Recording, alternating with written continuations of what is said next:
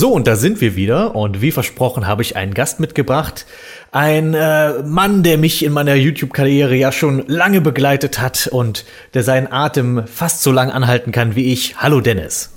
Hallöchen, aber ganz äh, zehn Minuten schaffe ich vielleicht nicht. Und wir reden heute über das Indiana Jones Franchise. Juhu! Um es halt mit coolen englischen Vokabeln zu sagen. Denn er ist ja auch ein äh, Wissenschaftler aus den USA und die setzen ja Trends. Ganz äh, genau. Wie bist du denn an, das, an, an die ganze Sache herangekommen? Weil ich, ich du, du meintest vor uns, wir haben ja quasi schon vorher schon heimlich unterhalten und sagten, hm. wir könnten ja ganz crazy mit dem ersten Film einsteigen. Ich muss dazu sagen, ähm, ich bin an Indiana Jones über die Videospiele erst rangekommen. Also ich kannte die beiden Point-and-Click-Adventures lange bevor ich irgendeinen der Filme gesehen habe. Ach, tatsächlich. Nein, ich habe tatsächlich alle schon gesehen gehabt, bevor ich an das Adventure kam und war dann richtig gehypt, weil ich die Filme schon geliebt habe.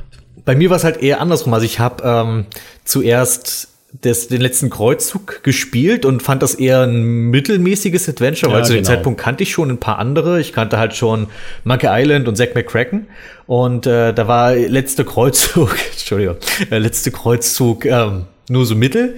Mhm. Uh, und dann kam, dann habe ich aber Fate of Atlantis relativ zügig in der Hand gehabt. Uh, ich habe ja auch die Disketten sogar mal damals in meiner Review gezeigt. Die elf Disketten, auf denen Fate of Atlantis erschien ach, für du hattest Amiga. es auf elf. Also ich hatte es, ach stimmt, Amiga hatte, hatte die halbe Speicherkapazität, weil ich hatte es auf fünf für DOS. Oh, wow, fünf, das ist ja, das ist ja nicht mal real. Mhm. Also. man konnte es auf die Festplatte installieren, wo es 10 Megabyte belegt hat. Oh mein Gott. Ich weiß gar nicht, ob man die Amiga-Version konnte man bestimmt auch installieren, aber ich glaube, das ist, da ranken sich Legenden drum nur. Bestimmt. Die elf Disketten. äh, nee, aber das, das war Spiel war dann einfach, das hat mich dann quasi angesteckt. Das für mich war da, ab da war Indiana Jones für mich äh, auf jeden Fall präsent. Aber mhm. vielleicht sollten wir trotzdem über die Filme reden, weil ich, also erstmal über die Filme, weil damit hat es ja, ja nun mal angefangen. Genau. Äh, der Jäger des verlorenen Schatzes, ich habe das gerade im Kopf, 1981 erschienen. Und, ähm, oh. Äh, mal gucken, was, was ich da noch so in meinen Erinnerungen finde. Äh, ja, 1981 Man merkt überhaupt nicht. Also nur ein Schelm würde glauben, dass du irgendwo was offen hast. Musik von John Williams, das hätte ich noch im Kopf. Was sagtest du? Laufzeit 84 Minuten. Äh, Nee, 111. 111 Minuten, 111 Minuten. Was, ich biete 111. Was wir hier an Fakten wissen, das gibt's nur bei Radio genau. Zorrobude, solche, solche schwer recherchierten. nee, aber Jäger des verlorenen Schatzes, ich, du, es geht ja wahrscheinlich genau wie mir, ich habe ja auch jetzt erst die, die, die Filme letztens wieder geguckt. Ähm, ja. Ich habe nur den vierten noch mal schauen müssen, weil die ersten drei, die habe ich so oft gesehen, die sind bei mir jederzeit auf Abruf da. Echt? Also ich habe die, also okay, eins und drei sind bei mir auch in etwa so da, aber zum Beispiel Tempel des Todes, äh, den, müsst, den mhm. musste ich auf jeden Fall noch mal auffrischen, das ist bei mir dann doch schon ein bisschen länger her.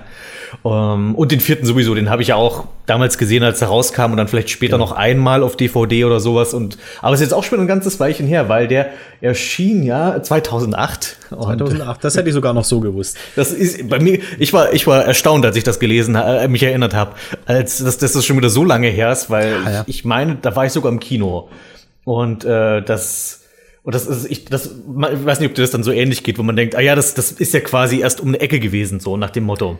Oder ist es dann nee, doch schon also zehn Jahre ich her? schon präsent. Also ich habe schon ähm, gewusst, dass es lange her, weil ich mich an vieles auch nicht mehr erinnern konnte. Ich habe ihn tatsächlich nach dem Kino nicht mehr gesehen. Das war so so ein bisschen blinder Punkt, weil ich schon das Gefühl hatte, äh, es, es, es macht mir die restliche Serie, die ich einfach extrem genial finde, inklusive Tempel des Todes. Der ist ja immer noch so das schwarze Schaf, aber ist immer noch so ein guter Film.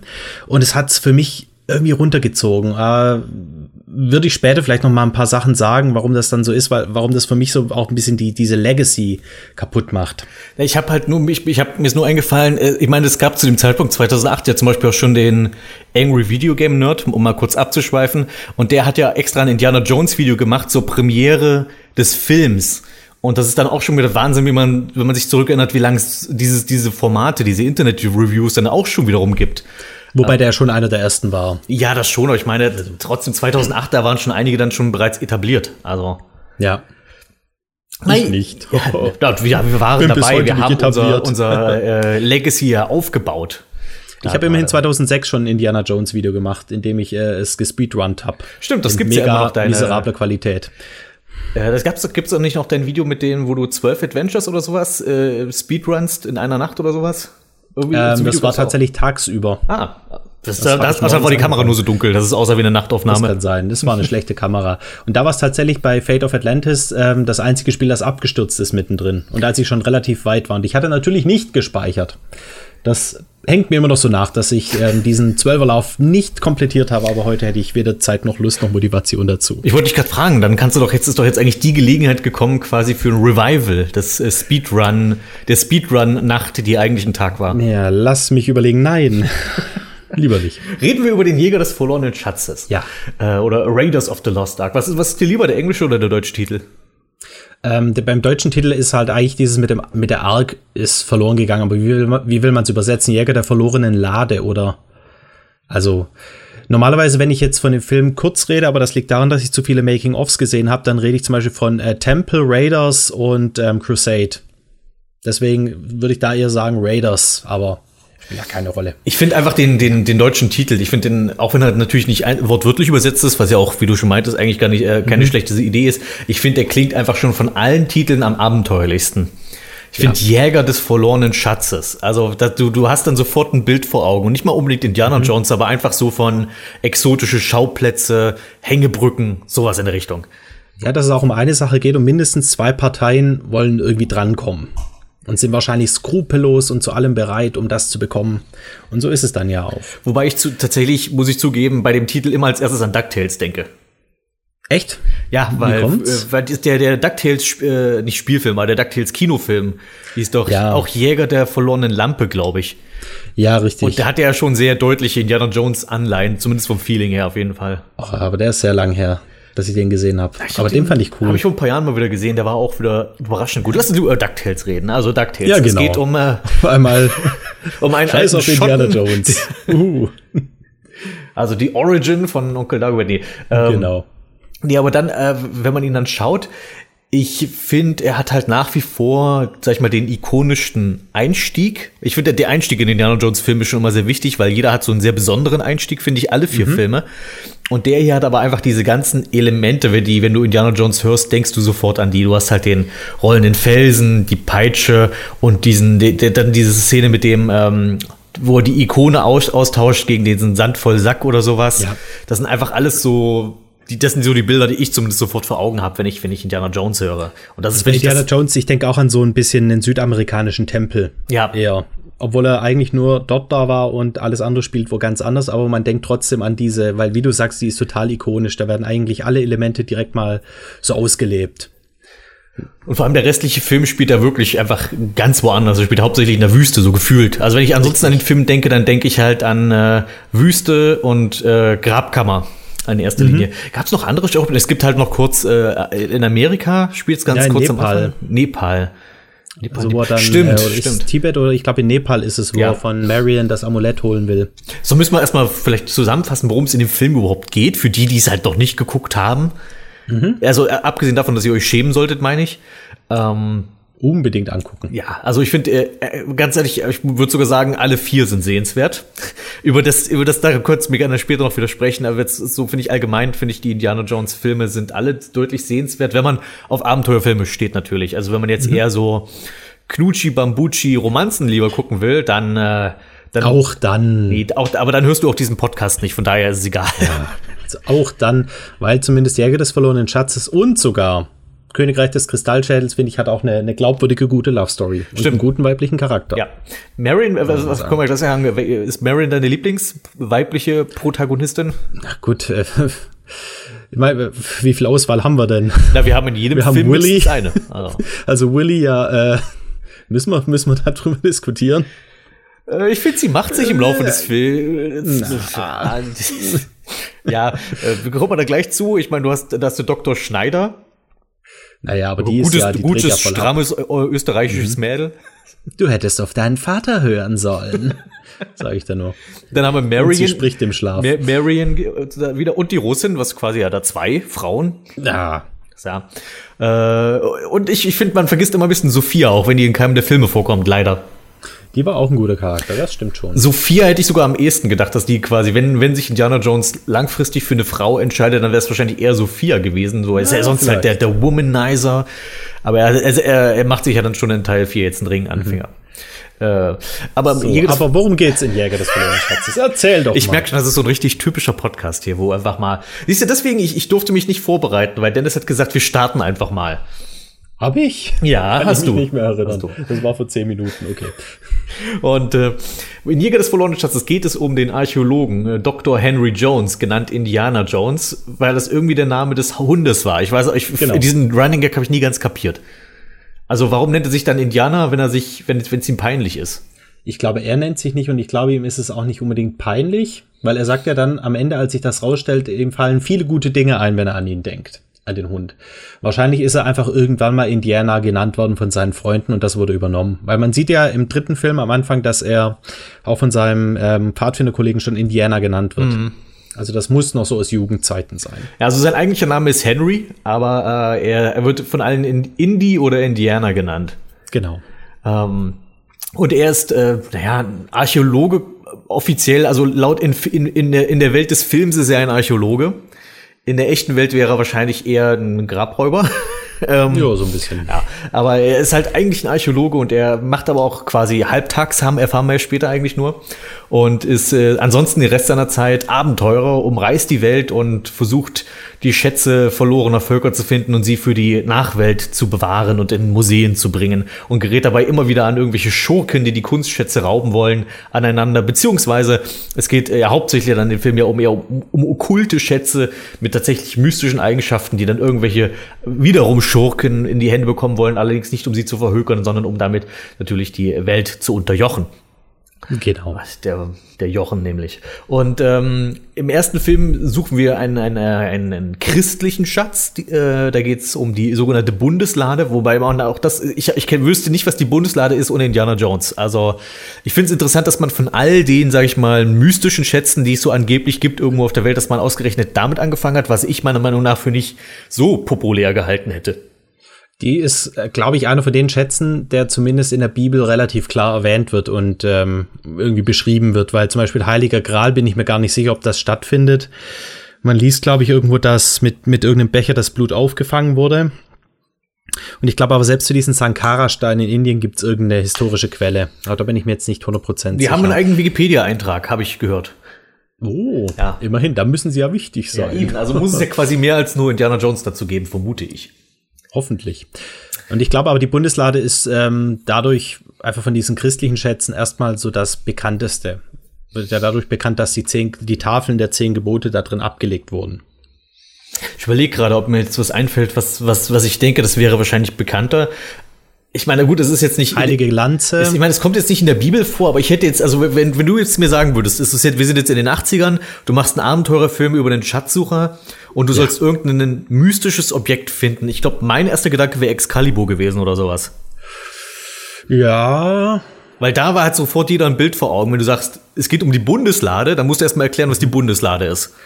Es muss ja aber auch so ein bisschen den Bezug haben zur Nazi-Zeit und das war ja angeblich tatsächlich so, dass Hitler nach bestimmten okkulten Schätzen hat suchen lassen, weil er sich davon was versprochen hat. Weil er, glaube ich, ich glaube, es gab eine Suche nach der Heiligen Lanze, so nach dem Motto, wenn jetzt die Nazi-Armee mit der Heiligen Lanze vorausrennt, dann sind die unverwundbar, unbesiegbar. Und genauso hat er ja auch irgendwelche ähm, Bergsteigertruppen nach Nepal in den Himalaya geschickt, damit die nach urarischen Vorfahren oder sowas suchen. Und ich denke jetzt mal, es wäre ein bisschen weit hergeholt zu sagen, Hitler hat nach Excalibur gesucht, weil er die Geschichte so schön fand und gedacht hat, ach ja, das wäre ja, ziehen wir es mal aus dem Stein raus, mal gucken, ob ich es hinkriege. Dass der gute Mann aber, sag ich mal, äh, so einen keltischen Schatz gerne für sich hätte, könnte ich mir schon aber gut vorstellen, zumindest. Ich meine, der hat sogar auch, ich meine, der hat doch angeblich auch in, in, äh, in, in Griechenland irgendwelche äh, Wandmalereien ändern lassen, damit die quasi einen arischen Bezug bekommen. Aber ich glaube, da hat er sich nicht davon versprochen, dass er jetzt irgendwo auf dem Olymp forschen kann, ob er dann die, die ja, Gönnung der Götter, der griechischen Götter noch auf seiner Seite hat, ob er dann irgendwie Zeus für sich gewinnen kann. Das wäre so ein Deshalb- cooler Film.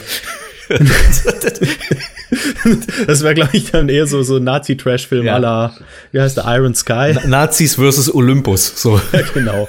Deshalb glaube ich schon, die Bundeslade ist da eine gute Wahl, weil äh, da- das ist schon was, da kann ich mir tatsächlich vorstellen, dass Hitler danach gesucht hat. Aber wobei, äh, auch die, auch die mystischen Kräfte sind ja scheinbar nicht so richtig klar definiert für mich in dem Film. Also das ist, ist mal gut, das haben viele der Filme an sich. Ich finde eigentlich der einzige Schatz, der bei dem klar ist, was er tut, ist eigentlich der Heilige Gral.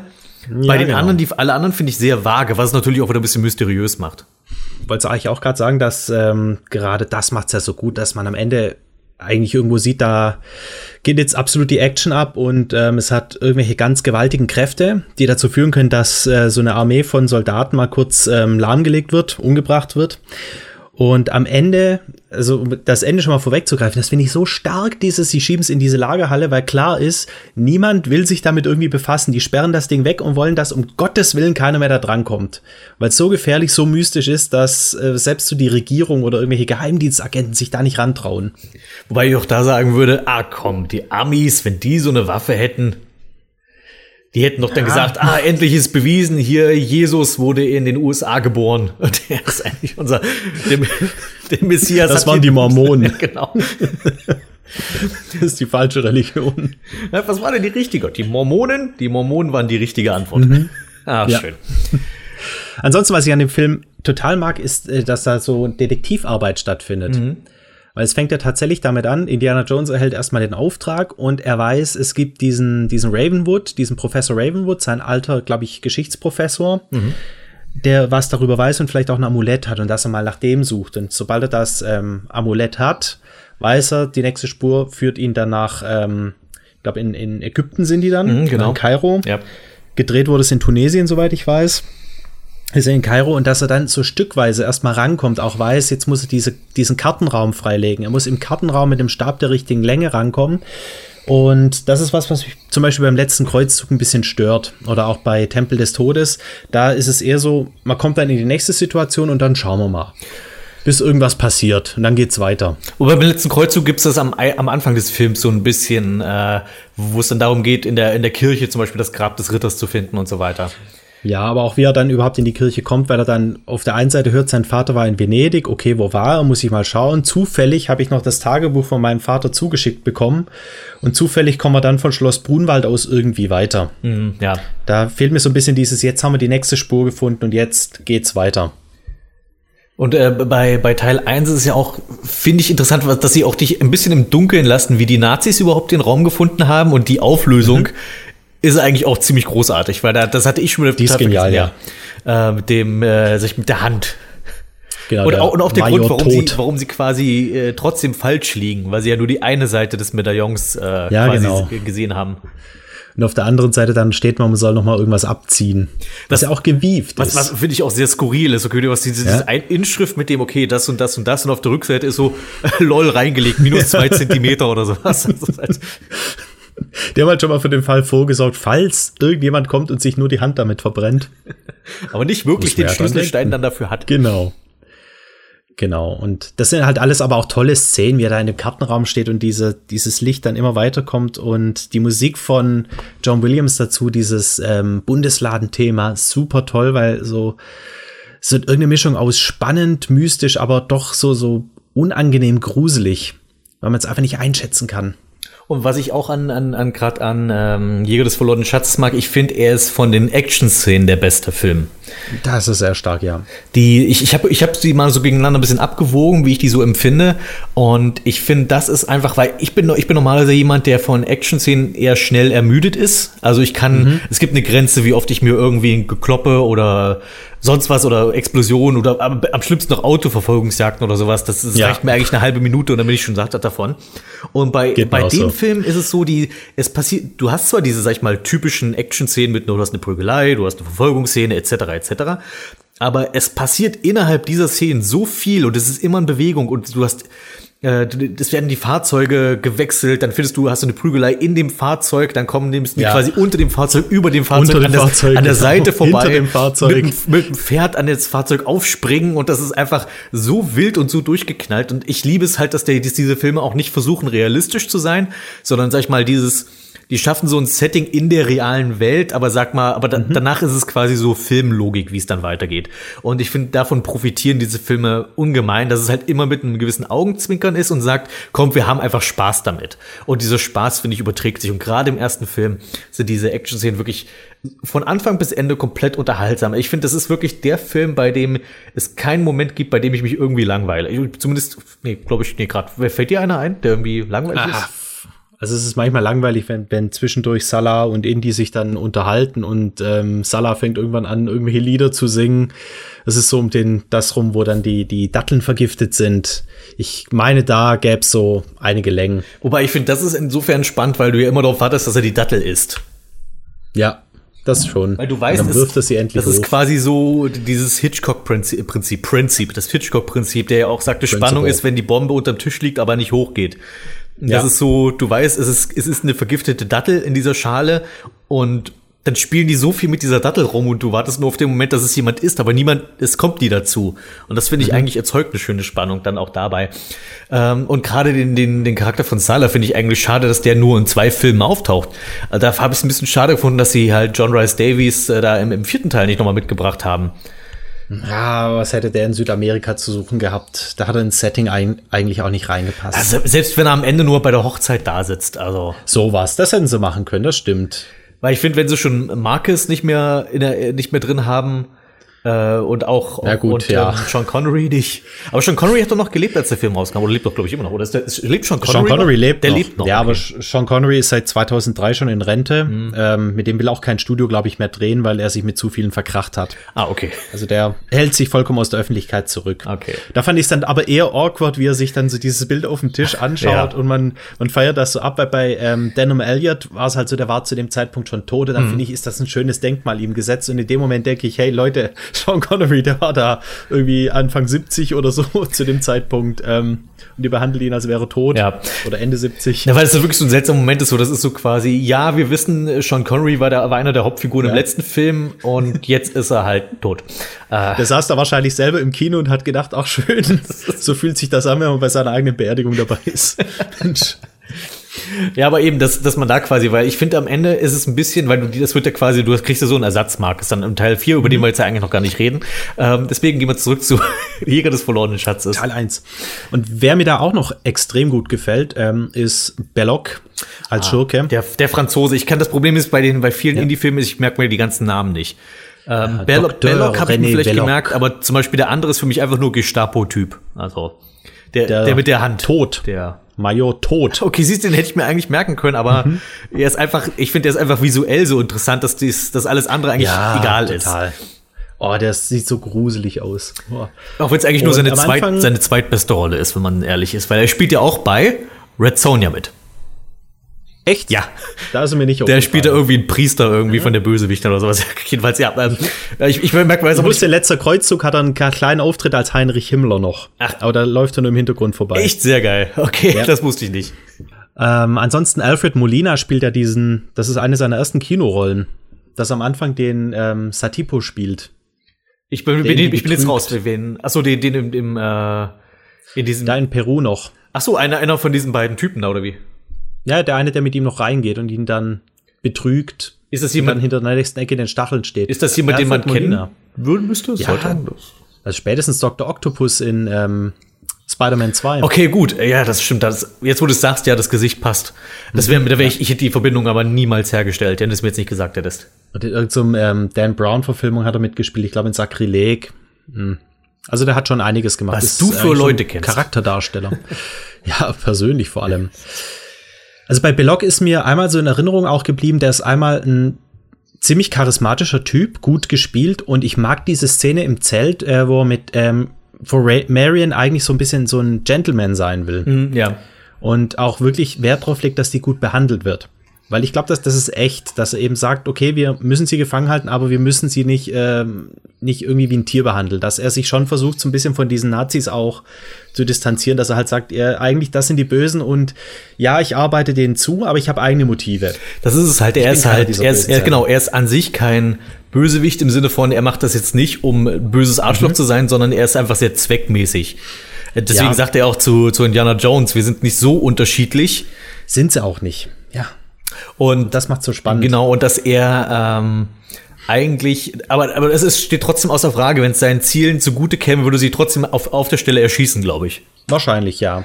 Das, stimmt, das macht ihn eigentlich zu einem interessanten Gegenspieler in dem Fall, weil Indy ist dann schon irgendwie nah dran und doch irgendwie das Gegenteil, weil Indy würde auf jeden Fall jemanden dann verschonen und dann lieber auf den Schatz verzichten, glaube ich jetzt. Also wir haben die Situation noch nicht so erlebt. Mm, das ist ja eigentlich dann dieses, ähm, das, wo es sich entlädt, wo er da mit der Panzerfaust auf der Anhöhe steht. Und da hätte er die Wahl zu sagen, okay, ich opfere sowohl Marion als auch die Bundeslade, um einfach zu verhindern, dass die euch in die Hände fällt. Und ich glaube nicht, dass er es nur wegen Marion gelassen hat, sondern weil er eben doch auch wissen wollte, was ist mit der Bundeslade. Ja, ja. Weil Belloc halt recht hatte, als er ihm sagt, ähm, sie können ihn genauso wie, oder zerstören sie ihn, aber sie verlieren da einfach das, was sie als Archäologe ausmacht. Dass sie es eben wissen wollen. Mhm. Und das finde ich halt stark, weil man da erst recht dann merkt, die zwei sind nicht verschieden. Die haben an, so eine andere Schmerzgrenze, was Skrupel angeht. Aber die wollen das Gleiche. Und ja, Belloc ist eben bereit dazu, ein bisschen weiter zu gehen. So wie er eben bereit war. Auch ganz am Anfang tritt er ja schon auf, als er Indy dieses Idol abnimmt. Und er war einfach bereit, dass er die Einheimischen wahrscheinlich bezahlt oder besticht oder irgendwie einkauft, dass die seinen Expeditionsgehilfen dann mit Pfeilen erschießen. Hm. Also er ist halt bereit, ähm, über Leichen zu gehen, im Gegensatz zu Indy. Wobei Indie auch, äh, sagen wir, es sterben schon relativ viele Personen in den Filmen. Äh, ja, Nazis. Gerade, gerade in den ersten dreien. Ähm, ja. Und, äh, die, und, aber Indie ist, das hat immer so ein bisschen aber den Anstrich von Notwehr. Also ist jetzt nicht so, als dass Indie ja. irgendwo reinstürmt und alles niederballert oder sowas. Schon. ich glaube schon auch Steven Spielberg, der, ähm, wir, man weiß ja, dass er so ein bisschen zum, zur ähm, Zeit vom Dritten Reich hat er so eine schon sehr dämonische Einstellung, dass er es gerne als böse und dämonisiert darstellt. Ich meine, ist für mich auch in Ordnung, mhm. das so zu machen. Und ich glaube, da ist er eigentlich relativ schonungslos, dass er sagt, okay, solange er Nazi umbringt, dann, äh, ja, was wollte er denn? Ja, ja, genau. Also, ungeheuer. Ja. Äh, aber ich, ich ähm, habe den Faden verloren. Oh. Äh, aber ich, ich finde ihn gleich wieder. Jäger das ist ja das, Genau, das ist, ich, man kann das ja auch rausschneiden. Aber jetzt, wo du diesen schönen Watch, das schöne Wortspiel gemacht hast, kann ich mir mhm. gar nicht mehr leisten, das rauszuschneiden. Ja, aber wusstest du denn schon, also ich habe mal in dem Making-of gesehen, dass gerade die Szene, wie sich Marion auch versucht, aus dem Zelt zu befreien, als sie dann ihr Kleid, glaube ich, auf den Tisch legt oder ihre Klamotten auf dieses Messer, mhm. mit der Absicht, das Messer dann mitzunehmen. Das war wohl improvisiert. Oder die haben sich ähm, einfach mal zusammen als die Kamera gerade nicht lief, haben die mal so ein bisschen miteinander rumgespielt, äh, so, ja, einfach mal rumprobiert, was könnten, was könnte denn passieren, was könnte sie denn machen, um da ranzukommen. Ja. Und ich finde, das kommt eben rüber, weil es ist eine sehr natürliche Szene und auch so, wie, wie du sagst, es passiert einfach was. Man, es ist nicht nur so ein Gespräch, aber es entwickelt sich irgendwas dazwischen. Und ich finde, die beiden haben dann doch auch eine gute Chemie, obwohl Marion ja eindeutig so die, für mich die perfekte Partnerin für Indiana Jones ist. Aber die beiden haben doch so eine Chemie zwischen Sympathie, und trotzdem, dass sie eben für verschiedene Sachen mhm. arbeiten. Ich mag auch an Marion, dass sie halt so ein Raubein ist irgendwie. Ja. Dass es halt nicht die, die Prinzessin ist, die am Ende gerettet wird. Sie ist halt nicht der Preis für den Helden, den er am, den, den er am Ende gewinnt, sondern sie ja. ist Teil des Abenteuers. Und das ist, das genau. ist, was ich auch an ihr mag. Und sie wirkt halt auch ein bisschen hemdsärmlich. Sie ist quasi verdient, verdient sich irgendwie durch irgendwelche Trinkspiele oder sowas. Und versucht ja auch, um, um aus der Sache, Situation rauszukommen. Ich mag es, dass sie halt versucht, Belloc besoffen zu machen. Ja. Ähm, und man, ich bin mir ganz sicher, aber wurde Belloc eigentlich besoffen? Er wirkt danach relativ schnell wieder nüchtern, habe ich den Eindruck. Ah, ich glaube, die Franzosen können schon was wegkippen. Weil, äh, aber stimmt, das macht sie auch noch, dass sie ähm, ihn zum Trinken herausfordert und spielt selber betrunken. Und äh, was, wo du gerade bei Szenen warst, die, äh, die wusstest du schon sind. Äh, oh, die, oh, jetzt ja, ja, die. Für mich eigentlich eine der witzigsten Stories ist das mit der, sag ich mal, der, der Bosskampf, der nicht stattfindet. Mit dem, ah, ja, mit dem Typen ja. in Kairo, der, der, dieser Säbelschwinger, den er, der ihn quasi fordert zum Zweikampf und mhm. Indy zieht einfach seine Knarre und knallt ihn ab. Was für mich eins der absoluten Highlights im Film ist. Ja. Und es überrascht einfach immer wieder jeden. Das ist immer toll, wenn du Indiana Jones mit Leuten guckst, die den Film noch nicht kennen. Die Szene mhm. kriegt jeden. Also das ist einfach so, weil es ist so witzig, es ist aber es ist auch irgendwie so logisch. Ja klar, warum würdest du den Typen in einem Zweikampf bekämpfen, wenn du eine mhm. Knarre hast? Er hat aber auch den perfekten Blick drauf in dem Moment. Er, er guckt so genervt. also. So, oh ja, bitte jetzt. Und jetzt ist nämlich, das ist ursprünglich sollte es da nämlich eigentlich eine Kampfszene geben. Und Harrison Ford hatte de, an dem Tag einfach sehr hohes Fieber und konnte die Szene nicht drehen und hat einfach gesagt, können wir ihn nicht einfach abknallen. und dann kam die Szene so gut, dass sie es so gemacht haben. Und das ist einfach, das ja. ist so, das ist Filmkunst. So muss das Perfekt. laufen. Nee, doch, das hatte ich auch schon gehört, ja.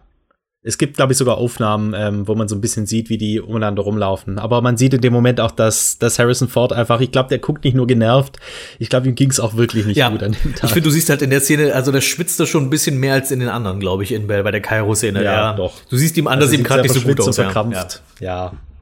Das tatsächlich, aber wie du sagst, es ist eine perfekte Szene geworden dadurch. Weil das, ich glaube, das, das hat sich jetzt sich sogar noch mehr eingeprägt, als wenn es wirklich dann einfach nur einen weiteren Kampf gegeben hätte. Weil du hast ja nachher noch den relativ langen Faustkampf bei dem Flugzeug. Mhm. Der auch, äh, aber das ist eben auch wieder das, was auch das Tolle, dass immer gleich immer so viel passiert. Du hast nicht nur einfach einen Boxkampf, sondern die kämpfen halt um dieses Flugzeug drumherum und ja. du weißt, du wartest nur darauf, dass irgendwas mit dem Propeller passiert. Du weißt, der, der Propeller dreht sich und es muss was ja. damit passieren. Und das ist dann auch durchgezogen haben. Ich meine, du siehst nichts zu explizit, aber dein Kopf macht die ganze Arbeit. Richtig, und das ist ja viel besser so. Weil es ist immer noch so ein bisschen ein witziger Film. Der ist, glaube ich, FSK 16 normalerweise, aber trotzdem ist das ein Film, wo ich finde, den kann man mit einem zehnjährigen Kind locker mal schauen. Ja, das Ende ist vielleicht so ein bisschen. Passiert. Also ich war noch in der Grundschule, als ich den gesehen habe und ich fand das Ende super. Gut, ich kann das nicht einschätzen. Ich glaube, mich jetzt auch sehr beeindruckt, ja. aber ich, äh, ich finde, wo du quasi, wo es diese Köpfe, die Köpfe der Bösewichte wegsch ja. wegschmilzt, es, die Effekte sind einfach so gut. Das ja. Und mich hat da eher gestört, er kommt ja auf diesen Flugplatz, indem er dann aus so einer Wand rauskriecht, wo er einfach nur einen Stein rausschiebt. Und dann denke ich mir, die haben die Bundeslade ewig gesucht, mussten durch so einen Kartenraum und dann stellt sich raus, das ist einfach in dem Gebäude, neben dem die ihren Flughafen gebaut haben. das ist quasi so ein, das sind die nicht drauf Einfach so, so ein altägyptischer Schuppen, wo du eigentlich nur rein, rein musst, der hier einfach so rumsteht. Hat mal jemand in diesen Tempel geschaut? Nee, oh, oh, oh. oh. Da war kein Schild mit Bundeslade dran, also, also ähm, genau, da gab's, äh, wurde es jetzt zum ersten Mal wirklich etabliert, die, äh, was ich auch mag, dass, dass sie ihm auch so eine eindeutige Schwäche gegeben haben, dass er eine Schlangenphobie hat. Ja. Weil damit kannst du auch sehr schön spielen. Und es, du kannst es immer mal wieder einbringen, ohne dass es irgendwie nervig wird. Und es ist einfach, es sorgt einfach, glaube ich, in jedem Film gibt's ein, ich glaube, es kommt auch in jedem Film mindestens einmal vor. Oder täusche ich mich gerade? Das weiß ich gerade, kann ich gerade ja nicht einschätzen, aber. Äh, ja, doch. In jedem der vier kommt's vor. Und äh, das ist einfach so ein Running Gag, den du immer wieder schön einstreuen kannst, der nicht nervig wird und mit dem du aber auch, den du auch mal ein bisschen variieren kannst. Wobei ich jetzt gerade überlege, in Tempel des Todes sitzen die doch beim Essen mit den Schlangen und da reagiert er, glaube ich, nicht drauf. Ha, Kontinuität. Da die Form. Das war out of character. Vielleicht hat er kein Problem mit toten Schlangen. Mhm. Na, die, aber die Schlangen, die da rausgekrochen sind, die waren ja noch lebendig. Ach, das stimmt. Die, die, das waren aber Babys, ja. also Tote und Babys. Tote und Babyschlangen, okay. ja, keine, bloß halt nichts, äh, alles was genau. sonst noch. Ja, ansonsten, ich finde halt, genau. Indiana Jones ist für mich so eigentlich der, also gerade der, der, der Jäger des verlorenen Schatzes ist so einer der perfekten Abenteuerfilme. Ähm, ja, einfach, das, es hat einfach alles. Es hat, einen, es hat einen schönen Plot, dem du aber trotzdem gut folgen kannst. Es hat gute Charaktere, es hat äh, tolle Action-Szenen und es hat auch eben eine, und es hat diese Waage zwischen Ernst und Humor. Also du hast natürlich auch Szenen, die ein bisschen mhm, ernster sind ja. und du hast aber auch viel zu lachen. Es ist aber nicht albern. Ja, auch das stimmt. Ja. Und äh, großartige Musik. Das kommt noch gut dazu, wobei du mit John Williams, also ich meine, gut, da war er noch quasi ja fast noch ein Frischling, aber äh, ja. da hat er eigentlich so gut, ziemlich gut bewiesen, dass, warum er heute so verehrt wird. Absolut. Weil das ist auch so ein Ohrwurm, den kriegst du nicht mehr raus und du brauchst ja auch nur ein paar Noten und hast sofort das ganze Thema im Ohr. Es geht mir auch nicht nur ums Titellied, also das Titellied ist natürlich eins der ganz großen Filmthemen inzwischen, aber auch schon sowas wie das Bundesladenthema oder auch das äh, Marion-Liebesthema, das äh, ist einfach oh, stimmt. tolle Komposition. Ah, das Bundesladenthema stimmt und ich finde es auch, auch schön, wie sie es einfach in mehrere Filme immer wieder eingebaut haben. Also aus, ja. ist, außer Tempel des Todes kommt es nicht vor, da passt natürlich auch nicht hin, aber ansonsten Richtig. hast du immer noch irgendwie eine, äh, irgendwo eine kleine Referenz an das Bundesladenthema in jedem der Filme. Ja, genau. Und dann vergingen aber komischerweise ein paar Jahre.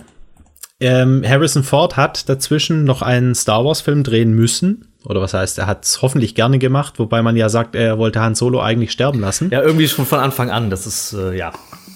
Und naja, gut, nach einem Film ist ja nicht immer so ganz klar, wohin geht's. Man hat schon so ein paar Sachen gesetzt und ich finde auch, wie du schon betont hast, am Anfang haben wir einige der Szenen, die so am ikonischsten sind. Deswegen ist es nicht so verwunderlich, finde ich, dass Tempel des Todes dann doch ein Stilbruch war. Oder heute als Stilbruch erscheint. Ich finde, eigentlich folgt es schon gewissermaßen einer Formel, dass du eben auch hier den Anfang hast mit, also der Anfang des Films ist quasi der, das Ende eines vorherigen Abenteuers. Du siehst halt nur noch den Schluss von irgendwas, was er gerade als letztes gemacht hat und das leitet in das neue Abenteuer über. Und ähm, ich muss sogar sagen, also es stimmt, dass bei, bei Jäger des verlorenen Schatzes ist der ikonischste Einstieg. Mein Lieblingseinstieg in, Indiana, in einen Indiana Jones Film ist aber Tempel des Todes mit der, mit der Clubszene am Anfang. Äh, die Clubszene ist gut, die Tanz- und Musical-Szene finde ich okay. Weil es auch wieder eine gute Komposition ist. Dieses Anything Goes ist irgend so ein ganz älterer Musical-Tune, der, ja, aber der, der klingt im Original nicht so gut, aber das Arrangement von John Williams ist, passt gut und ähm, ist natürlich schillernd und ein toller Einstieg. Aber mir fehlt so ein bisschen dieses, äh, also es war halt natürlich in äh, Jäger des verlorenen Schatzes dieses geheimnisvolle drei Männerstreifen durch. Und wie Indiana Jones dann ähm, dem einen mit der Peitsche die Pistole aus der Hand schießt und tritt aus dem Schatten raus, das war schon so, Wow, und dann finde ich, ist es merkwürdig, äh, wenn man mit einer Musical-Nummer einsteigt im nächsten Film. Wobei, äh, okay, stimmt also ich, ja, genau, ich finde das, okay, das hat halt ein bisschen was eher von James Bond, der, der Anfang von, von Tempel des Todes mit dem, äh, mit, ja. natürlich mit dem asiatischen Bösewicht, der ja auch quasi zum Klassenfeind gehört. Ähm, mhm. Und äh, ich finde, halt, Hongkong ist trotzdem ein exotischer Schauplatz. Ja. Und ähm, aber es ist Shanghai. Shanghai, okay. Shanghai ja. ist natürlich das, äh, ein exotischer Schauplatz. Und das werde ich jetzt ganz geschickt einfügen. ja. Und natürlich in Shanghai. ah ja, ja, das sind die, das sind die Tricks von uns. Mhm. Also, Im Shanghaier Nachtclub Obi-Wan. Wohlgemerkt. Ja. Da ist tatsächlich Obi-Wan. Ja, genau. Man sieht es im Rauskommen, sieht man dieses Schild. Was ich nett finde.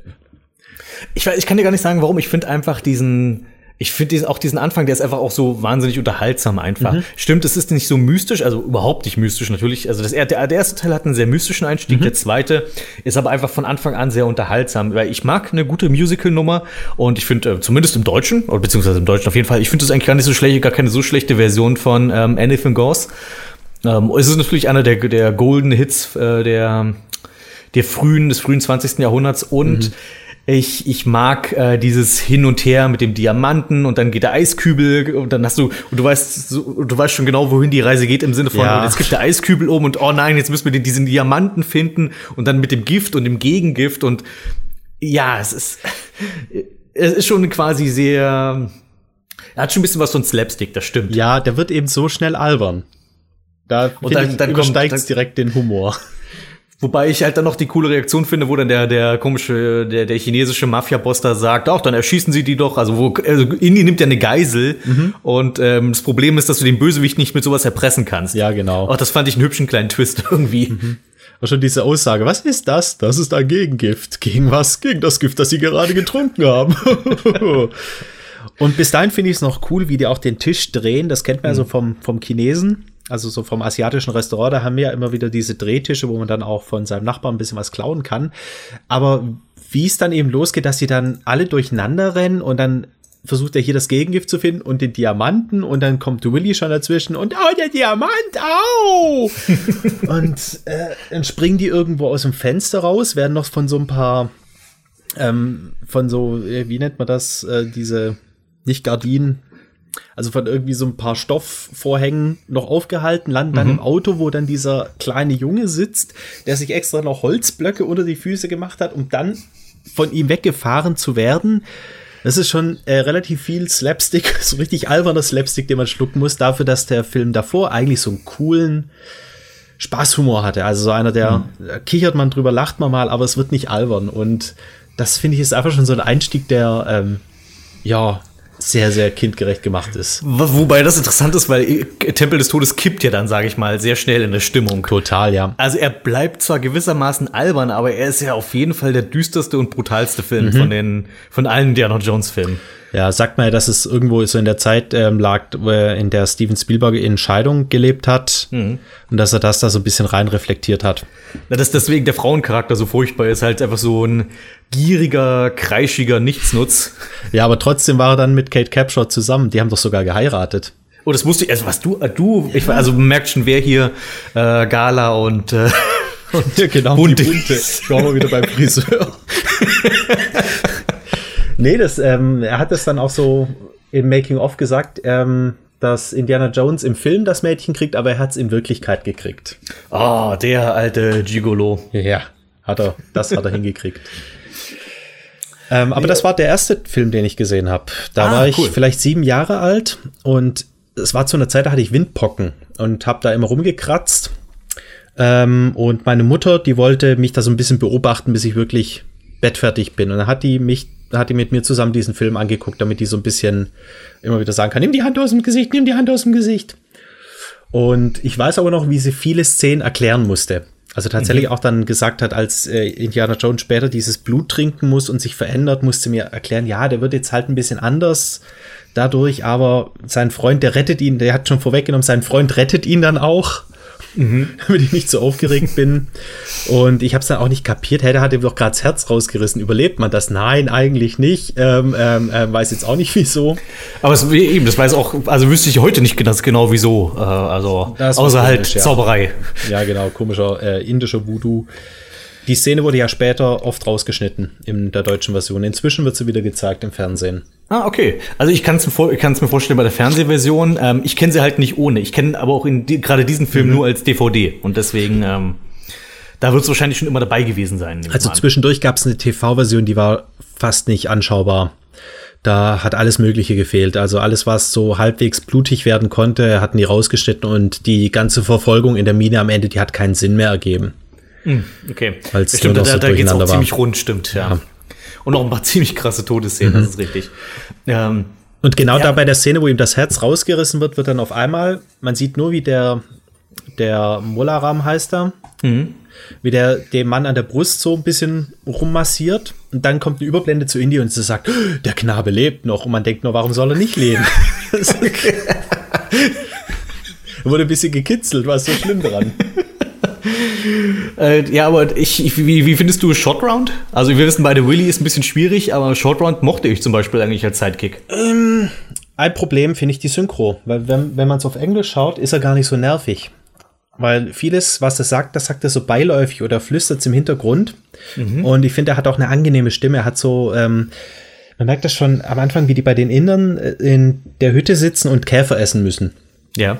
Und dann sagt er, glaube ich, immer im, im Deutsch, großes Unheil, großes Unheil, Indie. Oder irgendwas. Und im Original ist es so ein ganz leises, dezentes, dass er so sagt, ja, evil, evil, evil.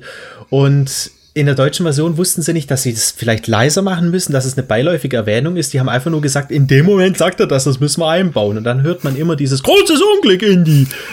da denkt er, halt doch die Schnauze, die unterhalten sich. Wobei ich könnte mir gut vorstellen, gerade äh, bei sowas müsste man wahrscheinlich eher Hude Mix fragen. Der weiß bei, bei Fragen von Synchronisation eigentlich mal alles. Mhm. Ich könnte mir vorstellen, die haben gewusst, okay, das ist ein recht brutaler Film und man hatte damals oftmals so den Wunsch, Dinge zu verniedlichen, damit ja. die nicht mehr so brutal wirken. Und ich könnte mir vorstellen, dass sie halt gedacht haben, okay, wir haben hier einen kleinen Jungen, lass uns aus dem so eine Art äh, kreischigen kleinen Clown machen. Mhm. Und äh, dann gleicht es das damit ein bisschen aus. Deswegen gibt es ja auch zum Beispiel diese ganzen Cartoon-Soundeffekte bei Ninja Turtles in dem Film, damit um die Gewalt zu verniedlichen. Das heißt, da wird, da kriegt mal einer an die Fresse geschlagen, es kommt halt ein lustiges Hupengeräusch mhm. dabei. Es ist sehr viel kindgerechter, wenn man denkt, hey, zuschlagen ist lustig.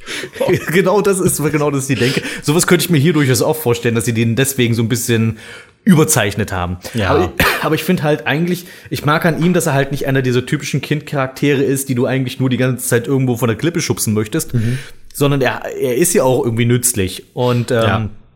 er hilft ja auch mit und ich finde ihn eigentlich einen ziemlich witzigen Sidekick für Indiana Jones, der ja auch irgendwie so ein großes Kind manchmal ist.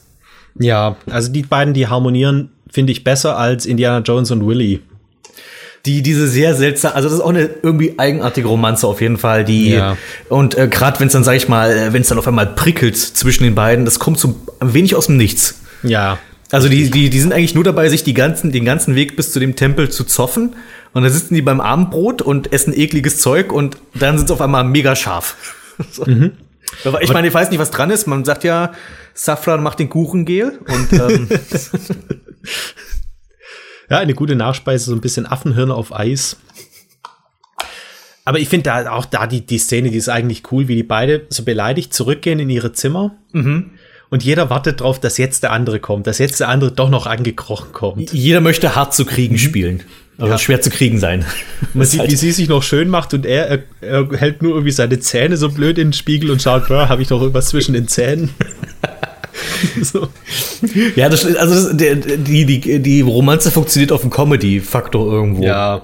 Aber du denkst nicht, dass, das, dass die für die Ewigkeit gemacht sind, die beiden. Ja, also das meiste, was sie macht, wenn sie dann immer ihren Agenten anrufen will. Und gibt es hier ein Hotel und gibt es ein Flugzeug und ja, wie die dann vom Elefanten ange, äh, angeprustet wird. Ich finde, da haben die mit dem Humor so eine 180-Grad-Wende gemacht, was dann eigentlich, wie du sagst, es passt doch überhaupt nicht in das Konzept eines düsteren Films. Da hätte man da doch eher erwartet, dass es wieder ein bisschen bisschen coolen Humor gibt und nicht dieses, ähm, ja, jetzt fällt sie vom Elefanten, haha, und John Williams hat noch extra so einen Trommeltusch dazu gemacht, damit es noch witziger wird. Wobei, das finde find ich nerviger. Wobei, das finde ich den Film ja auch irgendwo interessant macht. Das ist halt, es gibt halt keinen anderen Film, der ist wie Tempel des Todes, der einfach so wahnsinnig skurril ist, aber trotzdem Mainstream. Ja. Also, er ist ja trotzdem in, in, in die, die Handlung und alles ist ja trotzdem alles sehr ernsthaft. Die Action-Szenen sind, obwohl die Action-Szenen sind auch schon ziemlich cartoony, aber ähm, die Art und Weise, wie Menschen dort sterben, ist wesentlich krasser als in den meisten anderen Filmen. Richtig. Und äh, die äh, und dann hast du zwischendurch aber diesen sehr kindgerechten Humor und das ist einfach so, ein, so eine sehr seltsame Mischung. Ja, als doch eine in Summe, ich würde niemals sagen, dass es ein schlechter Film ist. Es ist immer noch ein Top-Abenteuerfilm. Von Indiana Jones finde ich ihn eben, weil er ist zwischen zwei, die sich relativ ähnlich sind, nämlich Jäger mhm. des verlorenen Schatzes, letzter Kreuzzug. Die sind, finde ich, vom, vom Stil her fühlen sich ähnlich an. Ja, dann finde ich es ja. eben komisch, warum haben die den, den Film dazwischen so gemacht?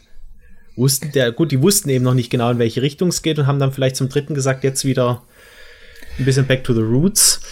Aber deswegen, er kommt mir immer noch für einen Indiana Jones-Film ein bisschen merkwürdig überzeichnet zu, ja, comichaft vor. Ich äh, habe neulich einen wirklich interessanten Vergleich gehört zu, zu den ersten drei Indiana okay. Jones-Filmen zumindest. Und zwar ähm, Vergleich mit den ersten drei Zelda-Spielen. Und zwar, ja, du hast ja. Zelda 1, dann sind sie bei Zelda 2 komplett, also haben sie was ganz anderes versucht, in eine ganz andere Richtung gegangen. Und Zelda 3 ist quasi die Formel von Zelda 1 nur halt noch mal besser gemacht. Ja, stimmt schon.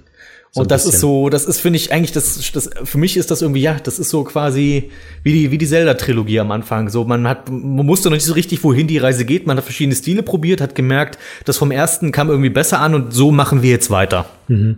Ich weiß nicht, ob es jetzt unbedingt schlecht ankam. Ich glaube, auch damals hat er gute Kritiken bekommen, aber vielleicht ähm, hat auch einfach Steven Spielberg so ein bisschen gemerkt. Ich meine auch, es mal was gehört zu haben, dass er die, die Gewalt gegen Kinder bereut hat, dass er da so explizit Gewalt gegen Kinder gezeigt hat. Hm. Vielleicht hat er dann gedacht, jetzt gehen wir doch wieder zurück. Ja, er soll die Filme, also ich weiß nicht, ob ich weiß nicht, ob er oder Lukas, einer von beiden soll den Film wirklich überhaupt nicht mögen. Ähm, das kann sein. Das kann sein, dass er es war. Wobei ich halt das gerade eigentlich, ich, auch wenn es jetzt harsch klingt, aber ich finde das mit Gewalt gegen Kinder, das macht den Film eigentlich gerade noch besser eigentlich, weil du merkst, okay, hier, das sind echte, das, also da, hier geht's gerade richtig böse zur Sache. Also das hier ja. ist jetzt, das hier ist nicht mehr lustig und das ist kein Kindergeburtstag. Und vor allem die Kinder, die du da siehst, also die müssen ja da wirklich wahrscheinlich irgendwo aus der Region genommen haben, weil die sehen auch tatsächlich aus wie abgemagerte kleine Sklavenkinder. Also ja.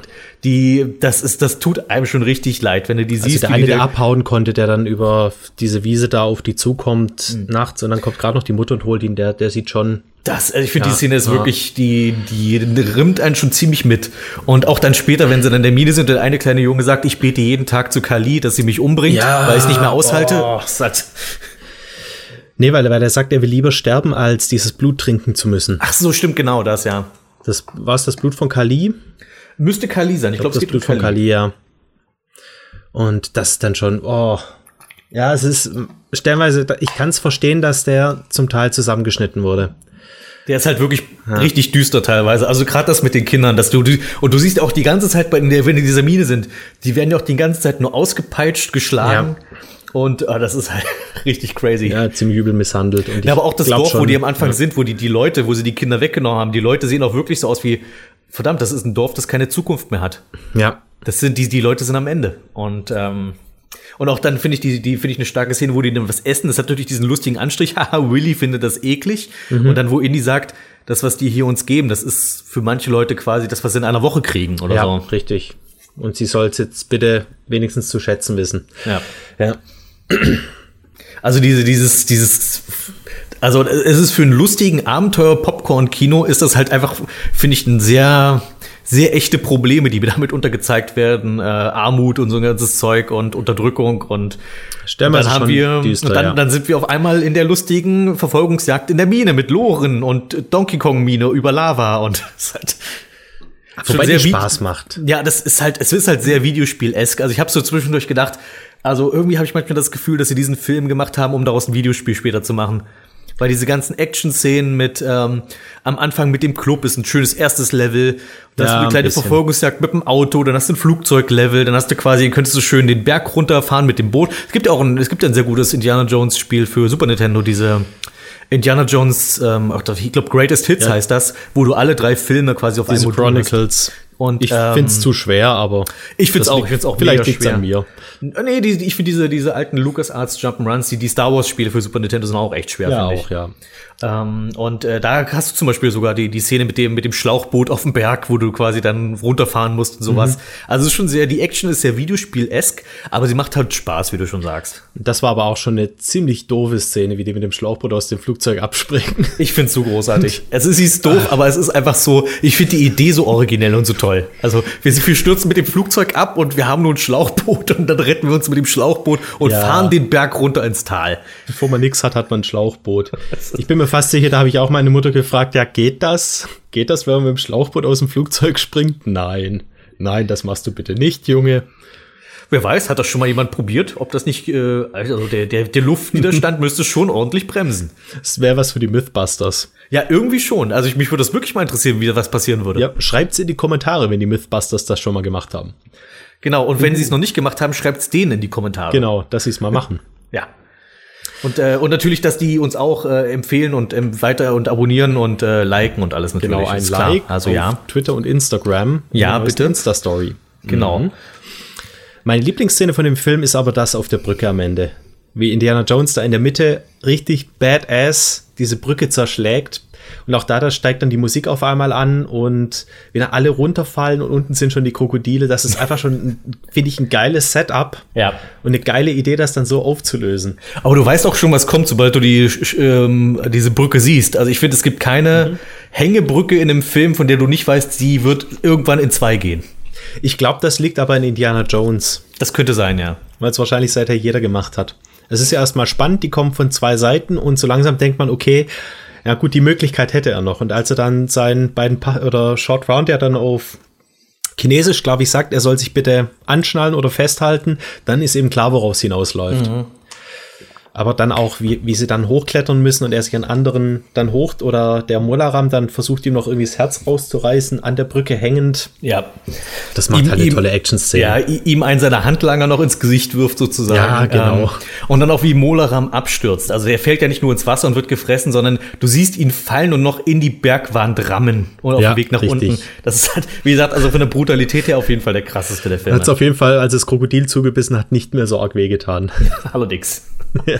Wobei ich finde, die ist, die, ich meine, okay, ich, ich bin jetzt, ich glaube, man hätte nicht extrem viel Blut machen müssen, aber ich finde die Krokodilszene schon ein bisschen albern dann im, im Vergleich zum Rest, weil du siehst halt einfach nur Krokodile, die auf dem Stoff rumkauen und sich drehen.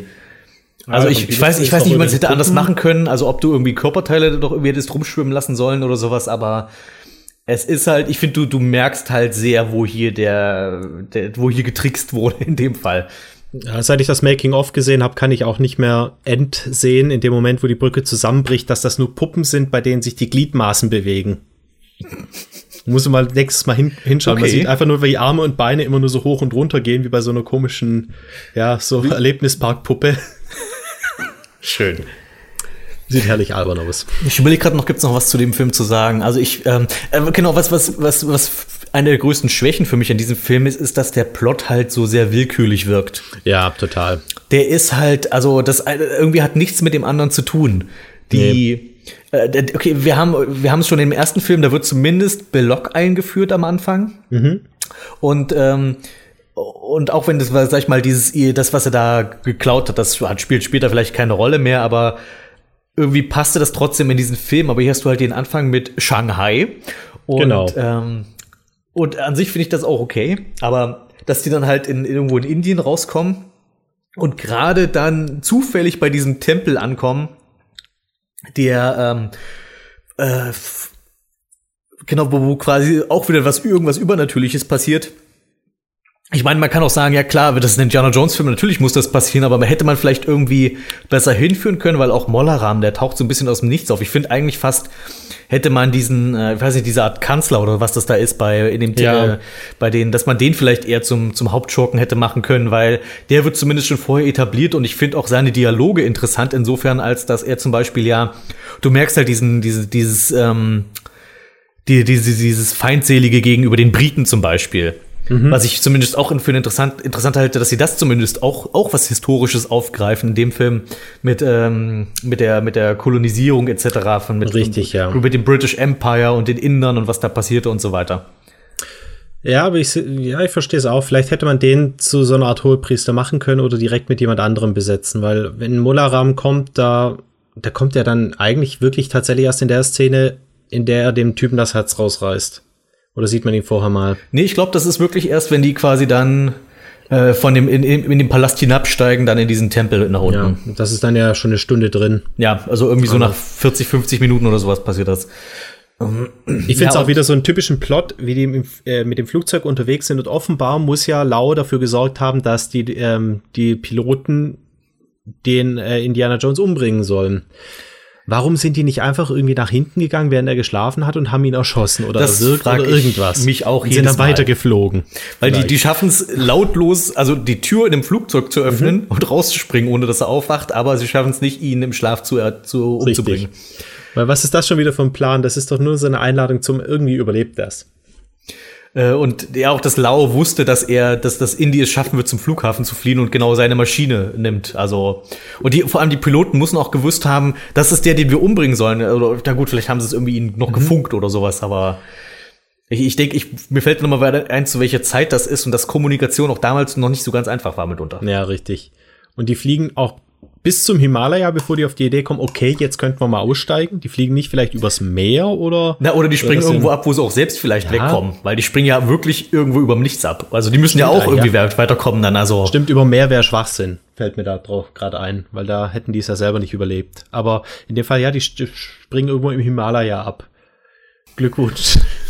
Aber das sind so Dinge, über sowas denkt man dann auch nur nach, ähm, wenn man so einen Podcast macht. Ich glaube, wenn du im Kino sitzt, nimmst du es einfach so hin. Aber ich glaube trotzdem, ja. wenn ich aus dem Kino damals gekommen wäre, wenn ich zu dem Zeitpunkt schon ähm, auf äh, dieser schönen, auf, der, unserem er auf unserer Erdenkugel gewesen wäre und im Kino gewesen, ich glaube im Nachhinein hätte ich mich schon gewundert, also ich hätte, ich hätte überlegt, worum ging es eigentlich in diesem Film? Ein weil bisschen, so, ja. weil die, der Plot ist so wirklich dünn. Also du gehst eigentlich nur von einer Action-Szene zur nächsten und hast zwischendurch Comedy. Und du weißt, du weißt, okay, das sind die Bösen und irgendwie müssen wir die besiegen, aber du weißt nicht so richtig warum. Auch diese Steine sind irgendwie, okay, ich glaube, die Steine können irgendwie Menschen kontrollieren oder sowas. Also Menschen kontrollieren und für Wohlstand sorgen, die sagen ja, dass, ähm, dass die so eine große Dürre haben im Dorf, seit der Stein geklaut wurde. Ja, wie gesagt, ich finde, ich finde, ich finde, der Plot ist die größte, die größte Schwäche. Ich mag ansonsten die Charaktere, ich mag die Action und ich mag eigentlich auch, dass es jetzt, dass es auch anders ist. Das finde ich auch nicht schlimm. Oder also hat tolle Schauplätze, tolle Szenen. Und ich glaube, das ist so, wenn man da rauskommt, dann weiß man zumindest, man hat jetzt was, was gesehen. Das ergibt vielleicht nicht so richtig viel Sinn und manchmal war es ein bisschen nervig, aber es war irgendwo echt cool. Es war toll anzuschauen.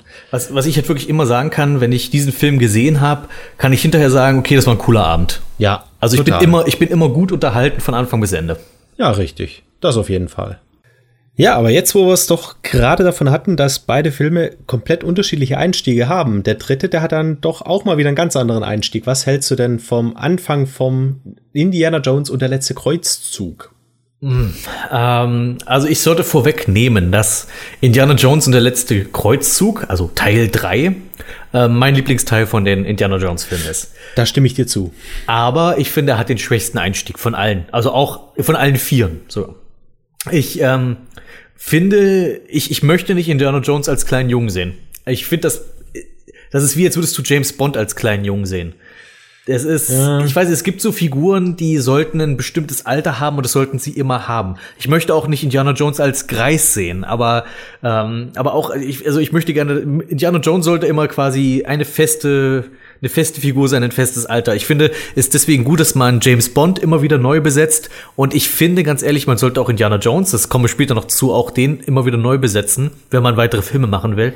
Aber ähm, ich, ich weiß nicht, ich finde, mir gibt der Einstieg gar nichts und für mich ist es immer so ein bisschen ein Geduldsspiel, mich da, also da durchzusitzen, bis, bis der Film wirklich losgeht.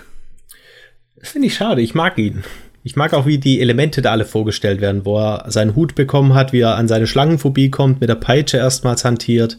Ich finde, das ist wieder so ein bisschen dieser nette, harmlose, augenzwinkernde Humor. Ohne viel zu viel Slapstick. Ein bisschen Slapstick wird's an der Stelle, an der dann, an der er dann in diese Magiekiste geht und verschwindet dann und rennt dann draußen wieder rum.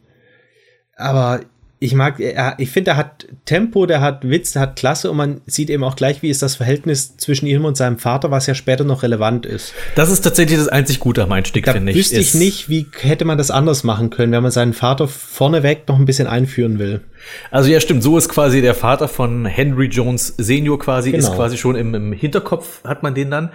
Aber die, zum Beispiel die Typen, mit denen er da zu tun hat, das sind halt, so komplette Nobodies. Also ich kann mich an, an Teil 1, ich kann mich an Belloc und seine und die, an die Träger erinnern. Mhm. Bei Teil 2, ich kann mich an die, an die Asiaten und an den, den Gehilfen von Indy, der dort ja am Anfang erschossen wird, erinnern. Die Typen, die hier den jungen Indy verfolgen, außer dass der eine halt die Klamotten von, von später von Indiana Jones anhat, das sind so alle so komplette Nobodies und alles so eben keine richtigen Charakterschauspieler für mich. Die, ja. Es ist, es, äh, kann, also für mich ist es einfach komplettes, komplette Zeitverschwendung, der ganze Anfang. Also ich hätte alle Gesichter noch ähm, so vor Augen, vor allem diesen einen Rothaarigen, der dann immer mit dem Kreuz rumläuft. Und bei dem anderen finde ich es halt schön, dass der ihn verfolgt und man denkt eher, das ist jetzt so ein böser oder so ein äh, fieser, böser Handlanger und am Ende merkt man, der ist es nicht.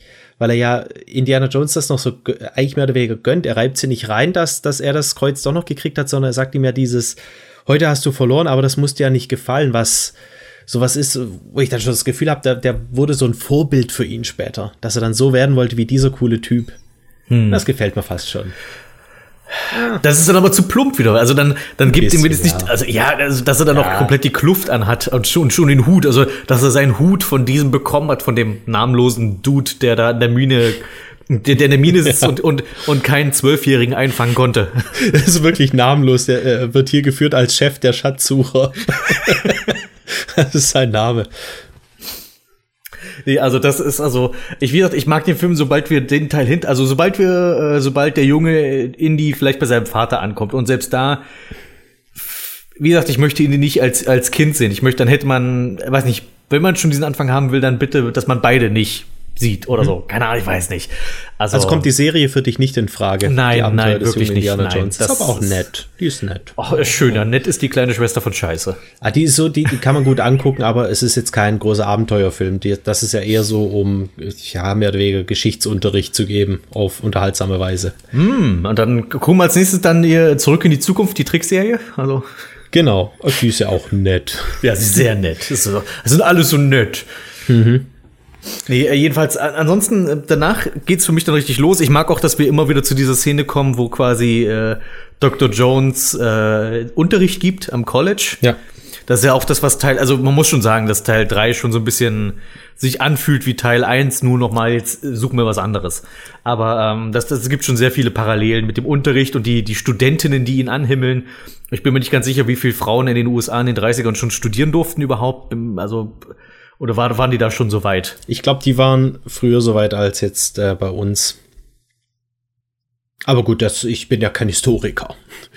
Aber Archäologie, Archäologie ist aber die Suche nach Fakten, nicht nach der Wahrheit. Das ja? X markiert nicht den, den Punkt? Noch nie hat ein X irgendwo irgendeinen Punkt markiert. Außer eben zehn Minuten später in Venedig. Ja, allerdings. Das ist okay, die, die Ironie ist ja auch wirklich hübsch. Das ist cool, ja. Ja. Nee, äh, das, das, ich mag, dass man ihn quasi auch mal in Zivil sieht. So, dass man, ich finde, du brauchst auch in solchen Abenteuern manchmal so einen Moment, das Normale, um dann quasi das Abenteuer mehr wirklich schätzen zu können. Ja, eben. Dass man wirklich sieht, er macht das nur Teilzeit. Ja. Er ist eigentlich ein ganz normaler Typ, der auch einen normalen Job hat, aber nebenher geht er halt doch gern auf seine Abenteuer, wenn es ihm was bedeutet. Ja, und auch, dass er quasi mit dem Marcus dann darüber redet, irgendwie mit der Finanzierung, okay, jetzt ist, äh, jetzt habe ich dieses, äh, dieses, diesen Schatz hier bekommen, also ich habe dieses Kreuz wieder zurückgeholt und dafür kann mir doch dann das College irgendwie die nächste Expedition irgendwie finanzieren oder sowas. Ja. Das auch solche, sag ich mal, bürokratischen Probleme hat, aber auf unterhaltsame Weise. Ja, schon. Und dass er auch sagt, dafür lädst du mich zum Essen ein, oder wir gehen gemeinsam essen, du zahlst. Ja, ja. ich werde zahlen. ja, und äh, Marcus Brody ist, finde ich, einfach auch ein interessanter Charakter, der hier ja. auch erst wirklich erst zur Geltung kommt. Sie haben ihn natürlich in, in dem Film ein bisschen zum Trottel gemacht, weil im ersten Teil ist er das ja noch gar nicht so sehr. Also, wenn ich mich jetzt zurückerinnere, wirkt er da relativ kompetent. Der hat ja auch da diese Fakten zur Bundeslade gleich parat und so weiter. Mhm. Und hier ist es ja so, okay, ähm, wieso hat er den Job überhaupt? Finde ich gar nicht. Ich finde, es entsteht eben eher der Eindruck, dass er ein total cleveres Kerlchen ist, der ziemlich schnell auf alles kommt, aber wenn es so darum geht, irgendwo im Feld was zu machen, Oder um sein Überleben zu kämpfen, ist er halt total inkompetent. Also ein reiner Akademiker, das, der kann halt quasi an, an, einer, an einer Hochschule kann er punkten, aber sobald es dann rausgeht in die echte Welt. Genau. Weil nicht das für das, nicht für die Schule lernen wir, sondern für das Leben und das hat es halt umgekehrt mhm. gemacht. Ja. Und ich finde später eine der witzigsten Szenen aus dem Indiana Jones Film überhaupt. Also das ist für mich auf einem Level mit der Waffe ähm, oder Pistole-Ziehszene aus Jäger des verlorenen Schatzes. Ich weiß genau, worauf es jetzt losgeht, aber ich bin gespannt, ob es das ja, ist. Ja, also wie Indiana Jones äh, dem ähm, Donovan oder dem Vogel, also einfach beiden noch erzählt, er hat drei Tage Vorsprung, er wird untertauchen, sie werden nie wieder von ihm hören und mit etwas Glück hat er den Gral in Händen. Schnitt und man sieht, wie er durch diese Menschenmenge läuft und irgendwo noch fragt, spricht hier jemand Altgriechisch? Kann mich irgendjemand verstehen? Genau, nämlich an die Szene musste ich auch, als wo du ja. gesagt hast, diese, diese, das ist auch wirklich eine der besten, eine der ja. witzigsten Szenen in der, in, überhaupt in der ganzen, im ganzen Franchise. Weil das Timing, wie es aufgebaut wird und die Pointe, das ist einfach so ja, genau. ein, ein so großartiger Joke insgesamt. Und dafür ist Marcus Brody, kommt. also Brody ist halt wirklich Comic Relief, weil auch später, wenn es dann darum geht, den Gral zu finden, ist er auch einfach nur dabei. Der sitzt mhm. halt mit dem Panzer und macht einen lustigen Spruch. Hey, die Feder ist stärker als das Schwert. Mhm. Aber äh, ja, ansonsten, ich, ich mag Brody eigentlich und eben auch, dass sie hier die Charaktere aus Teil 1 wieder ein bisschen, also das heißt wieder überhaupt mal mehr nutzen. Auch ja. ähm, Sala, dass er quasi mit sogar auf das Abenteuer dann geht. Ich meine, Teil 1 war er schon, okay, da hat er auch mitgeholfen, aber hier ist er wirklich am Ende noch mit dabei. Also. Ja. Und organisiert ja auch, wie die überhaupt ähm, diesen Panzern hinterherkommen also da hat er schon eine gewisse Relevanz. Und dass er die Kamele klauen will, um das, um seinen Schwager zu bezahlen. Halt, ja. es sind einfach tolle Charaktere. Mhm. Und ich mag, also ich finde, man hat so ein richtig wohlig warmes Gefühl, wenn du dann am Ende dann da sitzt und die gehen Sonnenuntergang reiten siehst, diese vier. Mhm. Und du denkst, das ist so eine coole Truppe, mit denen würde ich auch ja. gern mitreiten, so. Ah, wobei ich glaube, äh, Henry Jones Senior und Marcus, die würden irgendwann nerven. Wobei ich glaube, mit, mit, mit Jones Senior, das geht noch eher, der wirkt halt so ein, der ist ein bisschen ruppig, aber ja. irgendwie, irgendwie auch auf seine Art und Weise als sehr, sehr charmant. Brody, ja, also der Marcus, der würde wahrscheinlich, äh, ja, gut, der. Aber die anderen, also ja. Die anderen beiden sind cool, aber die beiden, ich glaube, die würden irgendwann nerven. Ich, ich glaube, wenn, wenn, wenn, wenn es echte Figuren wären und du könntest dir einen aussuchen, mit dem du rumhängst, wäre es wahrscheinlich wirklich am ehesten Sala. Der, ja. ähm, der ist, wirkt am ehesten mit beiden Beinen im Leben. Das ist so der Typ, der würde dir beim Umzug helfen. Ja, stimmt. Und mit dem kann man auch mal einen ruhigen Abend genießen, weil wahrscheinlich selbst Indiana Jones, der würde dann sagen, okay, hier, nächste Expedition jetzt. Äh. Hm. Der, kann, der hat halt Hummeln im Hintern. Hat Hummeln im Hintern, aber total. Vor allem, wenn es um die Nazis geht. Ja, und der stimmt, die, die sind ja wieder zurück. Also, man ist quasi zurück zur Formel von Teil 1 und wir sind wieder bei den Nazis. Mhm. Aber das ist schon okay. Ich meine, Nazis gehen halt immer. Ja. Warum sind die Nazis immer Bösewichte in Filmen? Ich verstehe das nicht. Ich weiß nicht. Das sind doch, äh, ja. Ähm, ich finde, hier hat er aber ein sehr starkes Motiv. Also, das Motiv im ersten war ja, warum er nach der Bundeslade sucht, natürlich schon ein gewisses Interesse, aber eigentlich ist er von irgendwelchen Regierungsbeamten mm, ja. angehalten worden. Im zweiten war es Zufall, dass er dann halt gesagt hat, okay, dieses Dorf, in dem ich jetzt zufällig gestrandet bin, nachdem ich zufällig aus dem Flugzeug geflogen bin, das zufällig da war, ähm, helfe ich denen. Und hier geht's eben drum, dass er so da schon irgendwie das Lebenswerk von seinem Vater, zu dem er einfach ein schwieriges Verhältnis hat, dass er das vollenden will zum gewissen Grad. Und das finde ich ist ein starkes Motiv. Es ist allgemein, finde ich, dass ich finde, dieser Film lebt von der Beziehung zwischen ja, in, die, in, die Junior und, und Senior. Und das hätte so in die Hose gehen können. Allerdings, ja. Und das ist einfach, ich finde, die Chemie der Schauspieler stimmt nicht nur, aber ich finde ja. auch, wie die Figuren geschrieben sind. Das ist eben, das ist, das, dass man eben merkt, dass es kompliziert ist. Es ist nicht schwarz-weiß. Es ist nicht, dass der Vater einfach ähm, den Sohn einfach nicht beachtet hat und weil er halt ein Arsch ist und sich nur um sich selbst gekümmert hat, sondern weil der einfach nicht wusste, wie es, also wie man, wie man eine, also wie man eine Familie führt oder wie man, wie man ja. einfach ein Familienvater ist. Das ich, ich finde dieses Gespräch, wo es um die Mutter geht, ich fand, das kam so ein bisschen aus dem Nichts und dachte, okay, das ist jetzt so ein bisschen Exposition. Darum hat, äh, ist, äh, darum Mutter ging es genauso und so. Aber dann finde ich die Antwort von dem Vater, dass sie, sie, hat mir die Krankheit bis zum Ende verheimlicht und so weiter. Ja. Ich finde, das sagt einfach so viel, dieser kurze Dialog und du verstehst so viel, was das Problem hier ist. Ja. Auch später, wenn sie dann im Zeppelin sitzen und ihr, er ihm quasi vorwirft, wir haben nie miteinander gesprochen und der, der, der Vater so entrüstet, mhm. hey, ich war so ein toller Vater, ich habe dich immer machen lassen, was du wolltest und jetzt bin ich ja da, lass uns unterhalten. Worüber willst du dich und unterhalten? Und starrt ihn dann so mit großen Augen an. Es ist einfach, dieses, dieses komplizierte, es ist so, es ist un, es ist so komisch, aber auch irgendwie traurig gleichzeitig. Ja. Und dieses, dieser, Ge- diese, dieser Gefühlsmix, das macht das so stark eigentlich. Weil das, Ja. was dieser Gefühlsmix, den du hast, der macht, dieses Komplizierte überträgt sich schon. Ja, ist was dran. Das ist, wie du sagst, sie sind gut geschrieben. Ich glaube aber auch Sean Connery hat viel geändert an dem Charakter. Der sollte ursprünglich ein bisschen anders sein. Okay, wie, inwiefern? Ähm, also ein bisschen, bisschen noch strenger, konservativer. Und er hat ihm noch ein bisschen dieses, diese Goofiness gegeben, diese leichte, dass er dann doch so ein etwas linkischer Typ ist dazu. Und die Mischung ist eigentlich super getroffen. Er wirkt halt dadurch einfach wie ein, wie ein echterer Mensch, wenn er halt nicht so ein Abziehbild ist. Also und nicht, nicht alle Klischees erfüllt. Ja. Ja, es ist, ähm, ich mag, dass er eben auch nicht völlig inkompetent ist. Er ist ja auch, er geht ja auch eher so in die Marcus-Richtung, aber er, er schaltet ja zum Beispiel auch schnell genug, um das Flugzeug auszuschalten, also auf seine Art, mit dem Regenschirm. Was ich auch nach Ja, wie vor eine genau. witzige Szene finde, bei der man aber auch immer schön, wenn du das mit Leuten guckst, hast du immer mindestens eine Person, die dann weggucken muss, wenn dann die Möwen zerfetzt werden. Äh, ja, ja, gut, das ist ein bisschen, bisschen ja, brachial. Ähm, und auch Auf die, einmal fiel mir Karl der Große ein. Lass meine Armee Bäume, Felsen und Vögel am Himmel sein. Äh, ja, und dass er eben, er hätte auch ein Abenteurer sein können. Ich glaube, das ist so ein bisschen die Botschaft. Er hat sich, er hat sich aber dann doch eher in die Bücher verkrochen. Aber er wirkt trotzdem kompetent genug, dass er hätte auch ein Indiana Jones werden können, nur halt mit einem anderen Stil vielleicht. Ich mag eben, dass er auch die ganze Zeit ihn so ein bisschen missbilligt, seinen Sohn und seine Methoden. Dieses, dieses rüpelhafte, Ja, also wenn die mit dem Motorrad unterwegs sind und Indy freut sich, dass sie wieder irgendwie einen ausgeschaltet haben und der, der Vater gibt ihm nur diesen, diesen Blick. Das, ich konnte das nie so richtig deuten, aber es ist halt einfach, die, das ist halt diese Figur, die so ein bisschen schwierig ist. und schaut auf seine Taschenuhr. Aber vielleicht ist auch genau das der Grund, wieso er dieses Tagebuch so ganz akkurat angelegt hat. Und eigentlich, anhand von dem Tagebuch hätte man den Gral ja gefunden. Aber vielleicht hat er es einfach nicht gewagt, weil äh, er ist der Theoretiker und da musste erst sein Sohn dann Jahre später kommen, um dann zu sagen, okay, komm, jetzt ziehen wir durch. Natürlich notgedrungen, weil es wird immer wieder betont, dass es ein Rennen gegen die Mächte des Bösen, aber dass es es dadurch durch seinen Sohn wirklich beenden konnte, sein Lebenswerk.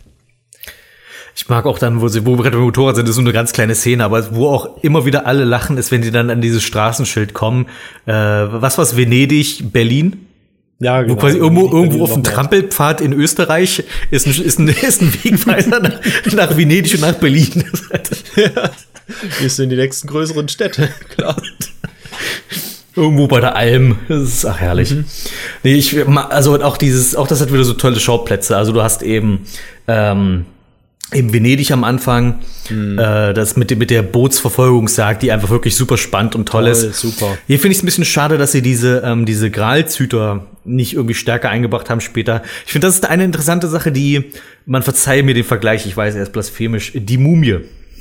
Die, die Filme später mit Matthew Broderick, hast du da welche von gesehen? Die Mumie mit Matthew Broderick. Ist es nicht, Oder oder nee, nicht, du, äh, der Brandon Fraser meinst Brandon? Fraser, ja, die ich verwechsel, die sehen für mich alle gleich Ja, ja. aus. Also Ähm, der erste, den, den finde ich aber absolut vergleichbar mit Indiana Jones. Und- das ist für mich ein besserer Indiana Jones wie Königreich des Kristallschädels. Also jetzt, also, Also okay. so. Ähm, ja, jedenfalls, äh, dort, aber dort gibt's ja auch diesen einen, der so eine Art ähm, Grabwächter-Typ Ja, genau, ja. ist. Und ich finde es interessant, wie und dort spielt ich finde, wenn du so eine Figur einfü einführst, dann mach ein bisschen mehr mit der, weil hier ist der Typ ja nur da. Okay, der, der, die erste Action-Szene verliert er, dann überlebt er und wenn das nächste Mal auftaucht, ist er eigentlich schon wieder tot. Ja. Ich weiß nicht, ob die damit vielleicht Zeit strecken wollten, weil es äh, wäre zu früh gewesen, da die Nazis schon mit reinzubringen. Es war ein cooles Element, dadurch, dass man weiß, die wollen die nicht davon abhalten, weil die gegen Indiana Jones sind, sondern weil die sagen, es darf niemand zu nah an den Gral rankommen. Wieso die ausgerechnet auch Leute in Venedig haben, hm, weiß man nicht. Ja, wie haben die je davon erfahren? Also, na gut, aber das, das sind auch so Details, das ist, darf, das, das, das darf Popcorn-Kino ruhig machen, solche Sachen. Ja, aber auch da gibt's diese total witzige Szene in Venedig mit dem Typen, der die Bücher stempelt. Ich lache jedes Mal noch. Achso, wo, wo quasi den, das ein bisschen seine, seine Schläge auf den Stempel abstimmt. Ja, und das ist aber auch ein perfekter Schauspieler, der Moment, der perfekt dazu guckt. Man muss wirklich sagen, viele dieser 80er-Filme haben einfach tolle, so, die haben diese Nebenräume mit guten Charakterschauspielern besetzt. Ja, genau. Es ist ja ähnlich wie bei Star Wars. Man erinnert sich an diese ganzen Piloten am Ende bei, bei, äh, bei, bei dem Anflug auf den Todesstern und so weiter. Ja, richtig. Ähm, und hier ist es wie, man hat Venedig als coolen Schauplatz, dann hast du ähm, die, die Burg. Einfach was, mhm. was so ein dieses, dieses äh, ich meine, das ist heutzutage wäre es wieder ein Videospiel-Klischee. Damals war es sicherlich originell, aber halt diese, diese Nazi-Burg mit Geheimgängen. Ja. ähm, Dr. Schneider, dass also Indie nicht drauf gekommen ist, dass die vielleicht ein bisschen, naja, sag ich mal, nicht genau ganz dem auf Ideal Seite entspricht. Ist, ja, ich ja. meine, sie Dr. Schneider, ich finde, das ist ein relativ eindeutiger Name, wo sie herkommt, eigentlich so. Hm. Okay, er ja. kommt aus Amerika, da hast du viele deutsche Namen, das ist gut. Nee, es ist ja so, du hast ja da viele ähm, Auswanderer. Ja. Äh, und ähm, also vor allem in Südamerika, ja, ähm, aber ja, da, zu der Zeit noch nicht so ganz. Eben, da sind sie noch nicht, da sind sie noch nicht so, da gab es noch keinen solchen ja. Exodus von. Äh, äh genau, da gab es noch keinen so richtigen Grund, politisch das Land vielleicht zu verlassen. ja. Schlechtes ähm, Thema. Genau. Jedenfalls, äh, ich, ich, mag das Schloss. Ich mag dann auch, dass sie dann mhm. tatsächlich auch nach Berlin fahren und dann auch gerade zur Bücherverbrennung, was natürlich auch ein bisschen makaberen Beigeschmack hat. Aber ich glaube, das ist eher, weil wir halt Deutsche sind und wir da ein anderes Verhältnis zu haben als die Amis für, ich, ich finde, das ist immer so ein bisschen Unwohlsein, diese, dieser Moment. Ich meine, ich finde es witzig, dass er Hitler persönlich trifft, ja. aber ich finde, dass, dass, dass er halt gerade zur, zur, ich weiß nicht, zur Bücherverbrennung da ist. Ich das, ja, hm. ich meine, man, man vergisst es schnell, aber es ist schon irgendwie ein sehr düsterer Moment, finde ich. Es ergibt dann wieder Sinn, als später der der Vogel den ähm, Henry fragt, was, warum er unbedingt dieses Tagebuch haben will. Und der Henry konnte das einfach nur mit, ähm, ich will es haben, weil äh, im Stechschritt marschierende Nazi-Marionetten wie sie die Bücher lieber lesen sollten, statt sie zu verbrennen. Ja. Was das, ein stark, das ist auch wieder ein starkes Zitat. Ja, was ein starker Spruch ist einfach, auf jeden Fall. Mhm. Äh, ich meine, das ist aber auch die, eine der Szenen, an die ich mich auch im, äh, im Point-and-Click-Adventure gut erinnere wenn ich, wenn ich die Bücherverbrennung. Ja, ja, genau. Natürlich, wer hat nicht auf Schlag zugeklickt? Eben, dass du dort die Option hast, äh, du, dass du bist in Indies Rolle und jetzt hast du die Option, Hitler ins Gesicht zu schlagen. Ja. Ich meine, du solltest vorher speichern, aber trotzdem, ja. es ist. Äh, es geht nicht gut aus, aber. Man kann. Ich finde es nett, dass die Option drin ist. ja. Ja, und danach geht's dann wieder exotisch Richtung, wo, wo, wo war eigentlich nochmal der Gral? Das war doch nicht in der, ich, ich denke immer, ich denke immer wieder an Ägypten, aber das ist ja nicht Ägypten. Äh, die sind ja Alexandretta. Da, weil das, genau, wegen Alexandretta denke ich immer an, an, an, Alexandria, aber das ist ja gar nicht da. Jetzt muss ich doch auch schauen, Iskenderun ist ähm, Hatay. Hatay? Provinz Hatay. Ach so, Hatay. Hatay ist irgendwo zwischen der Türkei und Syrien, hätte ich jetzt gesagt. Gut, da, so hätte ich es jetzt wahrscheinlich auch gefühlt eingeordnet. Ähm, mhm. Auch der Tempel zum Schluss, dieser in Fels gehauene, das ist, glaube ich, in Jordanien eigentlich, der Tempel Petra heißt der, glaube ich. Und auch eine echt schöne Location. Die sieht so aus, wo man dann denkt, das ist eine tolle Filmkulisse und das Ding gibt es wirklich, man kann da hinfahren. Das macht es ja noch umso schöner, dieser Gralstempel. Ja, allerdings, ich meine natürlich, praktische Effekte und auch echte Schauplätze machen schon was her. Jetzt ohne, ja. jetzt ohne auf irgendwas Bestimmtes anspielen zu wollen. Ja, da kommen wir dann später noch. Ähm, aber ich mag auch diese, die Verfolgungsjagd durch die Wüste. Und ähm, also auf den Panzern unter anderem auch, weil wenn man dann Indiana Jones neben dem Panzer hängen sieht und der wird an dieser Felswand entlang geschleift, dann ja. hat man da halt wirklich einen Stuntman hängen gehabt, auf den noch irgendwelche Trümmer und Dreck geworfen wurde währenddessen. Und wo man wirklich sieht, der, ähm, der hat es da jetzt gerade auch nicht äh, so super schön in dem Moment. Ja. Der überlegt sich im Moment auch, Mensch, hätte ich mal was Anständiges gelernt. Genau. anstatt Stuntman im, am Set. Und äh, man merkt einfach, der wird da, also der, der, wird richtig mitgenommen, das tut richtig weh. Der, ähm, wenn er auch dann hochkriecht, dann kann er natürlich direkt wieder einem eine reinhauen und ist auch komischerweise wieder sauber, aber es fühlt sich ein bisschen echter an als ähm, zum Beispiel später, wenn dann irgendwelche Fechtkämpfe auf Autos stattfinden, die durch den Dschungel fahren. Wo man dann sieht, der Dschungel ist animiert, die Affen, die auf den Lialen drüber schwingen, sind animiert. Und das fühlt sich für mich nicht mehr so an, dass ich es nachvollziehen kann, weil da kann ich nachvollziehen, ah, das tut jetzt, glaube ich, richtig bös weh. Da will ich, dass er möglichst schnell aus der Situation rauskommt. Und von den, von den Figuren, von den Gegenspielern her finde ich Donovan ein bisschen seltsam. Ich meine, das ist halt wieder ja. so ein Überläufer-Typ, so wie, ähm, ach Gott, wie hieß er gleich? Belloc. Belloc. Ich habe jetzt irgendwie an Bollock gedacht, aber das ist Mörs. Bollocks. Ja, in, in, bei, bei, bei Captain Blaubeer, dem Buch, gibt's äh, den, den Bollock. Bollock. Das ist ein, ein Riese, der, der, der seinen Kopf nicht mehr braucht und ihn deswegen ablegt. Mhm. Ja. Weil seine Hautporen sind so groß, dass er da kleine Vögel mit essen kann, die so in die gegen ihn fliegen. Nimmt also über die Haut auf. Genau. Äh, ja, okay. so viel zum Bollock. Aber ich meinte Belloc. Und das ist ja der Donovan, das ist ja quasi so der mhm. Belloc-Ersatz, aber halt nicht so cool. Nee. Und ähm, auch der, der, der, wie heißt der gleich nicht? Nee, es gibt Dr. Schneider und es gibt den, den, den, den Vogel. Vogel, genau. Der, der halt quasi hier Gestapo-Typ ist. Und ähm, ja. Und Dr. Schneider, Dr. Schneider ist eigentlich so, finde ich, das originellste Element daran, weil du hast hier halt die, die Romanze des Films, die aber für die Gegenseite mhm, arbeitet. Ja. Aber zum Schluss kehrt die dann ja doch wieder so ein bisschen an Indies Seite zurück. Und das finde ich ist ein bisschen zu gekünstler. Sie ist so Fähnchen im Wind. Eigentlich ist sie auf der Seite der Nazis, aber wenn sie merkt, ja, der ähm, hat vielleicht doch die besseren Ideen, dann halte ich vielleicht doch lieber wieder zu dem anderen. Ähm, ich fand sie dann unsympathisch. Ja, genau. Also eigentlich will man nicht, dass die zusammenkommen. Nee. Man, man, ich verstehe, also ich verstehe, dass sie sie dann am Ende nicht abstürzen lassen will und ich finde es natürlich dann die Botschaft ja. ziemlich gut und klar, dass sie, sie, weil sie eben nicht davon lassen kann, nach dem Gral zu streben, dass sie, das ist das ist, was sie quasi umbringt zum Schluss. Ja. Ähm, aber ja, dieses, dieses noch, sie, sie quasi eigentlich schon wieder zu akzeptieren, als äh, oh, du bist bekehrt. Das ist so ein bisschen eigenartig. Das ist so ein nee, bisschen wie. Das war komisch, ja. Sag ich mal, der Doppelagent Teil 4, dem er auch immer sehr, dem sehr schnell vergeben ah. wird. Aber dazu kommen wir gleich. Hey, ähm, ja. Ähm, ich würde lieber noch eine Weile über letzte Kreuzzug reden. Aber warum ist der letzte Kreuzzug? Also mein Lieblingsfilm, ich glaube ja auch deiner, hattest du gesagt, von den Indie-Filmen. Ja. ja. Ich finde es jetzt, nachdem ich alle vier nochmal geguckt habe, finde ich es schwer zu benennen. Jetzt, also meine Meinung, meine Meinung früher war immer, Okay, letzter Kreuzzug ist der beste, äh, Jäger des verlorenen Schatzes danach, dann Tempel, dann Kristallschädel. Ja, genau. Ähm, und jetzt, nachdem ich nochmal alle geguckt habe, sind die ersten drei Filme für mich eigentlich auf Augenhöhe.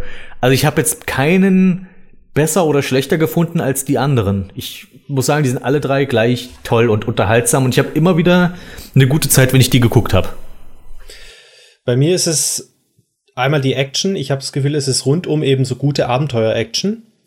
Vor allem ähm, Sean Connery, der perfekt reinpasst, der einfach eine, eine für tolle Witze, für eine tolle Dynamik sorgt, aber für gute, clevere Sachen und nicht so für diese, jetzt mach mal irgendwie was Schnelles, dass wir einfach nur mal noch mal einen Lacher abstauben.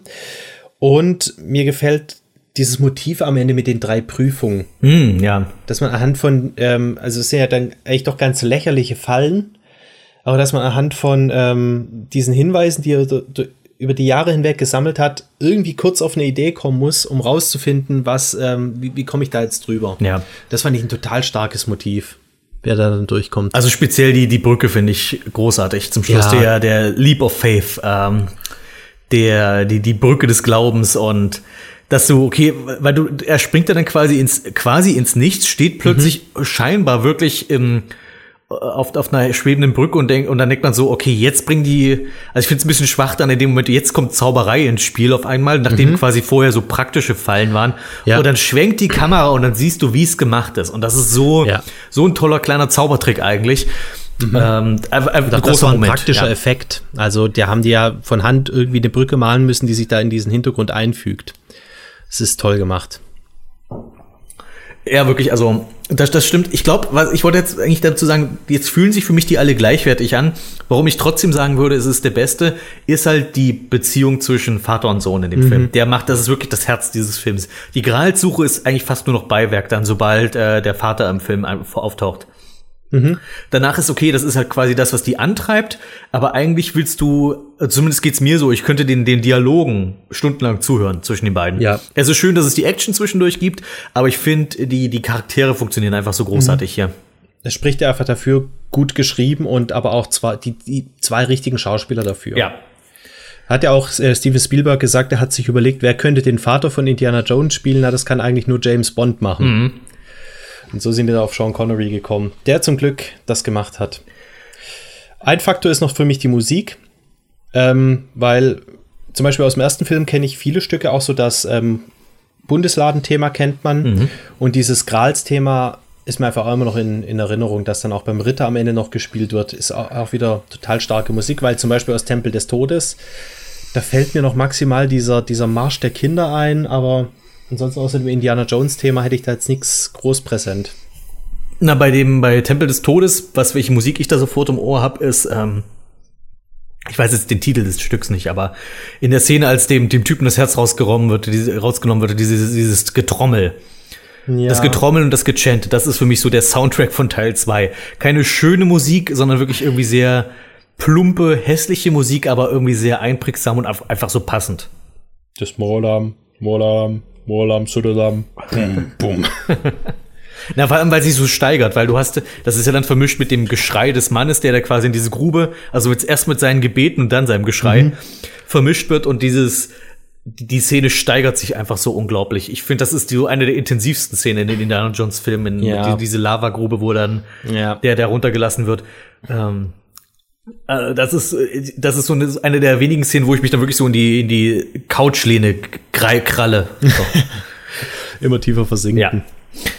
Ähm, und bei Teil 3 ist die Musik, ich weiß nicht, Musik ist für mich da, ich hatte immer so den Eindruck, okay, das ist der Soundtrack von Teil 1 nochmal, weil es sich jetzt für mich, Indiana Jones hat für mich dann zu dem Zeitpunkt schon einen bestimmten Klang gehabt. Ich könnte jetzt mhm. nicht sagen, wie das Grals-Thema klingt. Ich weiß, wie die Bundeslade klingt, aber nicht der Gral. Ja, das habe ich schon sehr stark im Ohr, weil es auch von vornherein so klingt wie dieses Jahr, das ist das Ziel, und da freue ich mich drauf, es endlich zu sehen, end endlich in den Händen zu halten. Und es taucht immer wieder auf, wenn man merkt, er kam jetzt wieder so einen Schritt weiter. Man hört es ja schon, als er am Anfang ähm, erstmals das Tagebuch von seinem Vater aufmacht und dann noch feststellt, er hat sein ganzes Leben diesem Tagebuch gewidmet und dann läuft es schon im Hintergrund.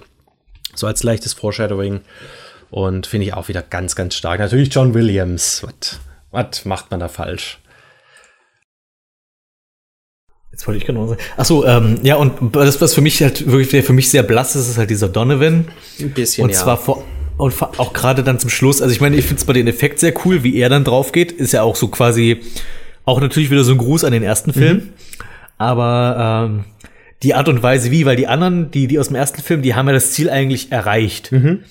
Und er kommt dort an und sagt, Dr. Schneider, sagen Sie mir den richtigen Kelch. Und sie zeigt einfach auf irgendeinen und er hat da nicht irgendwie ein bisschen Bedenken dabei. Ja. Weil sie, sie macht, macht ja wirklich mehr oder weniger, ja, nimm doch den da. und, halt, und dann, ja, das ist der Gral. Ich hab's endlich oh, geschafft. Und noch viel so schöner, als ich ihn mir hier vorgestellt habe. Was für ein Vollidiot. Ja, schon. Dafür, dass er eigentlich auch Historik begeistert ist, da hätte er vielleicht ein bisschen nachdenken können oder zumindest mal kurz skeptisch sein können. Ja. Okay, warum hat, hat die überhaupt mal kurz drüber nachgedacht? Die, also die ist doch gerade auch aus in den Raum gekommen. Ja, richtig. Aber ich mag dann die Auflösung, welcher Kelch es dann eigentlich ist. Es ist dann quasi der, in Anführungszeichen, der wertloseste, genau. optisch zumindest. Der Becher eines Zimmermanns. Macht Sinn. War da aber auch mutig von Indy, aber Indy hat einen Grund gehabt, dass er sagen muss, ich muss mich jetzt schnell entscheiden. Der hatte ja, Donovan genau. eigentlich nicht, der hätte Zeit gehabt nachzudenken. Und äh, ja, gut, stimmt. Der ist ja dann am Ende noch, dass er, dass er quasi noch eine, einen, Zeit, einen gewissen Zeitdruck hat, ihn ja, zu finden. Das, das sorgt nochmal für einen guten Antrieb, weil natürlich denkt man auch häufig, ich finde bei auch bei den anderen Filmen, ähm, na, bei Teil 2 jetzt nicht so sehr, aber auch bei 4 kommt das nochmal dieses, ich finde, Indy äh, hilft dem Bösewicht manchmal schon ein bisschen sehr bereitwillig. Also ist klar, ja. er hat dann quasi immer so, also angeblich immer so ein bisschen die Pistole auf der Brust, aber äh, man merkt schon, dass er da eigentlich auch Bock drauf hat.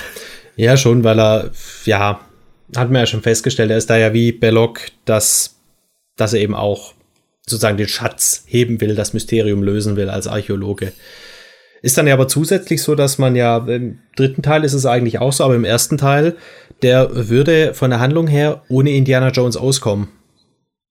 Hast du das mal fest? Äh, inwiefern? Das ist ja mal in, ähm, ich glaube, das war Thema einer Big Bang Theory Folge, dass sie gesagt haben, Indiana Jones hat keinen Einfluss auf den Ausgang der Handlung.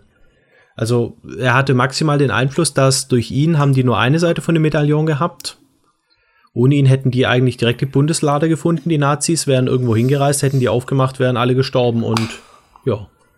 Ja, das stimmt. Und im dritten Teil ist es ähnlich. Also ohne ihn hätten, wären die schon gar nicht die Nazis ans Tagebuch gekommen. Hätten die schon gar nicht äh, überhaupt den Tempel gefunden. Und wenn sie ihn gefunden hätten, ja, weiß man nicht, ob die an den Fallen vorbeigekommen wären. Hätten die dann die richtige naja, mit genug, gefunden? mit genug, also ich glaube, bei Teil 3 würde ich da widersprechen, weil mit genug Manpower würdest du da reinkommen und du würdest auch den Gral rauskriegen. Hm, aber war es eine Frage der Manpower, den rauszukriegen, wenn alles einstürzt? Na, die sind ja trotzdem am Ende irgendwie rausgekommen. Also, auch, also ob sie den ja. nur in der Hand dabei hatten oder nicht. Also der ist ja trotzdem eingestürzt, der Tempel, und die sind ja irgendwie rausgekommen. Also im Spiel war es so, wenn man den Tempel mit der Peitsche, äh, den ähm, Gral nochmal mit der Peitsche aus dem Abgrund geholt hat, und ist dann rausgelaufen, da ist direkt vom Ausgang noch mal was runtergefallen. Im mhm. Spiel ging's nicht. Okay. Ich, ich behaupte, im Film wäre es gegangen. Vielleicht, wenn du ihn, ja. wenn, wenn, wenn Indy noch genug Zeit gehabt hätte, ihn zu greifen, wäre er damit entkommen. Mhm, Das ist noch so der perfekte Abschluss. Das erste Mal, als sein Vater zu ihm Indiana sagt, wenn er da nach ihm greift, ihm die Hand reicht und sagt, ähm, ihm sagen will, lass es, lass es bleiben. Und dass das dann sein Vater sagt, der sein ganzes Leben nach diesem Gral gesucht hat und dass der in dem Moment Ja. sagt, du bist mir jetzt hier wichtiger. Das ist so dieses, was dann das Verhältnis, finde ich, ein bisschen versöhnt am Schluss. Stimmt, ja. Sehr schön. Ach, ein wundervoller Film. Ja. Fast, fast, fast genauso wundervoll wie ähm, der, dieser, dieser, ähm, dieses Königreich mit so einem, so einem Schädel aus Kristall. Ja, du magst den Einstieg von dem Film. Ich finde den okay. Also ich finde, äh, ich, ich mag es, dass wir mit, mit Indie insofern einsteigen, als dass es quasi, es geht quasi direkt mit, der, mit, dem, mit dem Plot los. Vor allem finde ich gut. Ich mag die, Computeranimiertes Murmeltier. ja, das, ich weiß nicht, ich hänge mich aber auch nicht in jedem Detail jetzt auf. Hippies, Also, die komische Hippie-Musik hören, während die an ähm, komischen Militärtrucks vorbeifahren. Erstens, das ist schon mal keine Hippie-Musik gewesen. Das war Rockabilly. Okay. Und, äh, Sorry. und ähm, ich äh, und okay, ich mag es vor allem dann, wenn er den Russen das erste Mal entkommen ist und in diese Geisterstadt, diese also in diese Versuchsstadt kommt. Ich finde, das hat dann so ein bisschen was von Welcome to the Twilight Zone. ja. Und ich finde auch die Szene mit der Atombombe nicht schlecht. Ich ähm, finde die irgendwie witzig und unterhaltsam und irgendwie, ja klar, unrealistisch, aber auch irgendwie clever. Wir haben halt wirklich innerhalb von ganz kurzer Zeit echt mal alles versammelt, was so zu dieser Zeit passt. Roswell, Aliens, Area 51, okay, wir haben ein Raketenfahrzeug auf einer Teststrecke in der Wüste und dann machen wir noch Atombombentests. Das ist Und Russen. Genau, und zwischendurch müssen wir aber noch zeigen, das ist die Lagerhalle, in der die Bundeslade liegt. Und Na, das finde ich, das fand ich jetzt gar keinen so schlechten äh, Callback, dass quasi dort in dieser Halle auch andere Dinge liegen, die gefährlich sind. Von daher finde ich die Bundeslade da jetzt gar nicht fehlplatziert. aber es ist dann schon so ein Wink, wenn, wenn man jetzt den ersten schaut, dann denkt man, oh ja, es ist in Area 51, uh. Ah. Don't Ja, und know. im vierten sind wir jetzt da in dieser Halle und dadurch, das ist ja jetzt auch nicht so, dass wir da quasi uns lange mit der Bundeslade aufhalten. Die ist halt da einfach irgendwo. Vielleicht hätte man die nicht so präsentieren müssen, weil das war schon so ein bisschen so, ähm, man sieht mich jetzt nicht, aber dieses übertriebene Augenzwinkern so, hä? ja, hä? habt ihr das gesehen? Erinnerst du Habt das gesehen? Ja. Jetzt wisst ihr, jetzt ich- wisst ihr, wo die es am ersten Film am Ende hingebracht haben. So, Ja, aber ist das so viel anders als bei äh, bei äh, Kreuzzug, wo sie es in der in der unten in dem Grab finden, das Bild von das Bild der Bundeslade und dann die Musik wieder einsetzt und dort auch noch tatsächlich drüber sprechen. Ja, ja, das finde ich ist dezent, weil die sprechen einfach nur drüber, aber es wird jetzt nicht. Es, ich finde, der Schluss vom ersten ist dadurch so super, weil es so ein Mysterium ist. Weil man einfach sieht, die haben es jetzt irgendwo weggeschafft und wir wissen nicht wo. Und auf einmal wissen wir, es ist in Area 51. Habt ihr nachgeguckt, habt ihr gesehen, habt ihr es gesehen? In dem Moment ist die Kiste aufgegangen. Äh, Und ich finde, das nimmt so die Spannung, nimmt so dieses, hat ein cooles Ende gemacht, aber wir müssen jetzt drauf anspielen, damit die Leute dann lachen und sehen, ja, es ist wieder Indiana Jones, es geht wieder los. Uh. Das fand ich zu gekünstelt. Ich finde, wenn die wenn die Kiste mit der Bundeslade irgendwo weiter im Hintergrund gewesen wäre, nicht so auf dem Präsentierteller, Ja. dann quasi auftaucht. Finde ich das überhaupt nicht, finde ich überhaupt kein Problem. Ich finde, ich finde, es wäre sogar komisch gewesen, wenn du sie dann nicht gezeigt hättest, wenn du schon in diesem Lagerhaus Ja, bist. schon. Ich weiß nicht, ob es unbedingt das Lagerhaus gebraucht hätte oder ob die vielleicht auch anders Okay, an das, das Alien stimmt. gekommen wären. Aber ich finde, Area 51 gehört halt hier irgendwie hin bei so einem Thema. Ja. Mit, wir haben, wir sind in den 60ern und wir haben, es geht um, es geht um Außerirdische. Das, meinetwegen kannst du, meinetwegen hätte das Lagerhaus, wo die Bundeslade ist, nicht Area 51 sein müssen. Nee. Aber, aber ich finde, es hätte Area 51 sein müssen, dass, wo dieser Film beginnt. Ich wusste halt am Anfang noch nicht, ich. dass es so stark um, oder bevor ich da rein bin, dass es so stark um Aliens gehen wird. Und also ich hatte mich mit den Kristallschädeln, das ist ja auch tatsächlich was, was, ähm, es gibt ja diesen Kristallschädel, der sich aber, glaube ich, als Fälschung rausgestellt hat. Und ähm, da konnte ich nicht viel mit anfangen und dass dann doch um Aliens ging und dass man dann doch diesen Roswell-Absturz mit reinzieht, wo man ja inzwischen auch ein bisschen mehr weiß. Das finde ich widerspricht vollkommen dem, was die äh, der erste und der dritte gemacht haben, die ein Relikt hatten, was wovon man was kennt, was nicht geklärt ist, was aber mystisch genug ist, dass man dann denkt, das ist spannender, interessiert's mich. Und da ging es um ähm, diese Roswell-Alien-Abstürze und vielleicht hat er auch einen Kristallschädel und vielleicht kann man da irgendwo in Südamerika in irgendeiner Pyramide irgendwas finden, eine Stadt aus Gold. Äh, Ja. Ja, aber ist, ist es nicht trotzdem auch gewissermaßen mystisch in dem Fall? Weil es geht ja eben darum, dass wir eine verlorene Stadt im Dschungel finden und dass dann Alien-Bezug ist. Das ja. ist halt, ähm, ich finde, das ist gar nicht so verkehrt. Es ist halt, wie Indy sagte, es kommt auf an, wer deine Götter sind. Ähm, und deswegen stört mich, also ich hatte auch, ähm, als ich damals aus dem Kino kam, gedacht, okay, es ist irgendwie ein bisschen schade, dass es jetzt nicht mehr um mystische Schätze geht, aber eigentlich geht's doch darum. Es ist halt nur, es ist halt nur, das ist halt, hat eben kein, kein heiliger Geist hingebracht, sondern es waren halt Außerirdische, die aber auch quasi so überlegene das, Wesen, ja. dass du sie quasi Götter nennen könntest. Also die am Ende in eine andere Dimension verschwinden und alles Wissen der Welt haben und sowas. Das ist, also das ist schon sehr göttlich. Ah, ist schon richtig, ja. Ähm, ja, ich glaube, die Aliens, die, die waren am Ende nicht das, was den Film so kaputt gemacht hat. Aber diese ganze Exposition, dass man dann jedes Däniken-Klischee noch mit reinbringen muss. Also auch es ist schon sehr Däniken, oh. ja, das ist richtig. Ich musste auch, ich fühlte mich häufig daran erinnert. Ja. Aber kennen die Amis eigentlich Däniken? Also, oder, oder ist es da auch so verbreitet? Diese, diese ganzen Theorien mit den, mit den Nazca-Linien und ähm, den, äh, den, dass die den Pyramiden, dass da irgendwie Außerirdische geholfen haben sollen und so weiter. Bestimmt. Weil das, das ist ja quasi auch, das ist ja quasi am Ende, wenn die dann in der Pyramide sind und dann doch auch diese Schätze von anderen Kulturen finden, dann, oh ja, die waren tatsächlich überall die Außerirdischen, mhm. haben mit allen Völkern Kontakt gehabt. Die waren Sammler, die waren selber Archäologen und das war wieder so aufs Auge.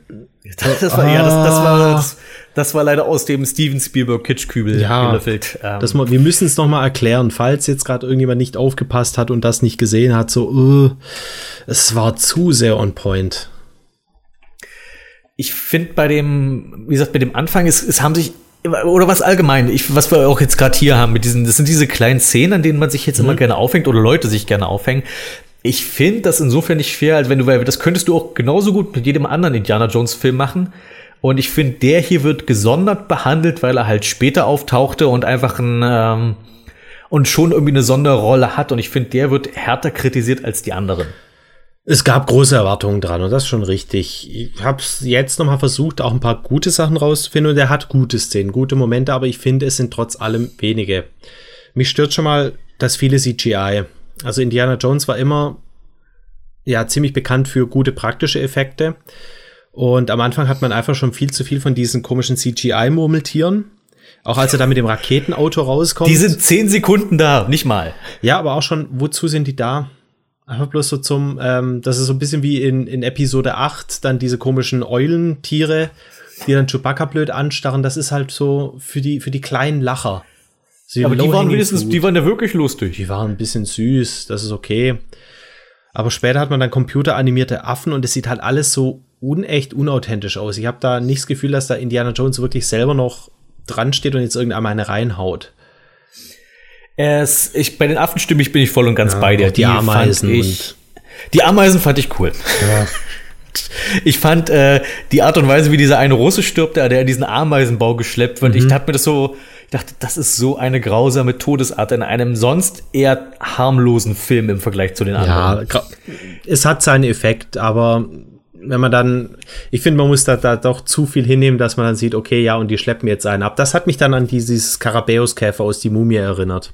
Ja, ja. Wobei die. Aber das finde ich eigentlich gerade, ich finde, ich finde, also ich finde das, äh, ich, ich stehe auf sowas. Äh, ich habe, ich finde das cool. Ich finde, ähm, was mich eher gestört hat, ist, ist eben, was ich eben meinte, dass dieser Film sich so harmlos anfühlt. Ich habe nie so richtig das Gefühl gehabt, dass Indiana Jones jetzt hier wirklich in Gefahr ist. Ja. Äh, es, wobei man, ich, ich muss ich auch, muss ich, ich habe dann immer versucht, so manchmal zurückzudenken, okay, die anderen Filme, die hatten auch alle Szenen, wo ich dachte, Indiana Jones ist nicht wirklich in Gefahr. Es sind zwar Szenen, aus denen man niemals lebendig rauskommen würde, aber die, die, die Szene, wo er mit dem Schlauchboot aus dem Flugzeug springt, eigentlich völliger Nonsens, aber auch trotzdem unterhaltsam. Ja. Und ähm, hier sind es viele Kleinigkeiten, bei denen ich immer, bei denen ich manchmal so den Eindruck habe, dass der Film ein bisschen zahnlos ist. Zum Beispiel, dass wir halt extra zeigen müssen, dass der Affe nicht von der Klippe stürzt. Nein, der Affe hat überlebt, ein Glück. So ist halt so ein bisschen, ist mir doch egal, was aus dem Affen wird. Bleiben wir doch bitte bei der Action ja. Und ähm, halt sowas, du, du weißt, du weißt, hier wird niemandem wirklich was passieren, außer den gesichtslosen Russen im Hintergrund. Das ist richtig. Und eben zum Schluss dann auch den weniger gesichtslosen Russen. Oh, es stimmt, ich finde, ähm, das war auch ein bisschen enttäuschend, dass der, ich, ich habe eigentlich damit gerechnet, okay, platzt dir jetzt bitte der Kopf, Weil das ist doch das, was man erwartet hat, oder? Die sagt, ich will alles wissen. Und ich finde es eigentlich ganz cool, dass sie ihr, ihr den Wunsch erfüllen. Was ich nicht ganz verstanden habe, ist, warum das Alien dann so böse guckt. So wie, hey, du hast mir geholfen, ich erfülle deinen Wunsch. Warum, warum knurrt er sie dann so komisch an, der, der komische Alien-Gollum? Weil sie unwürdig Aber, ist. Hm.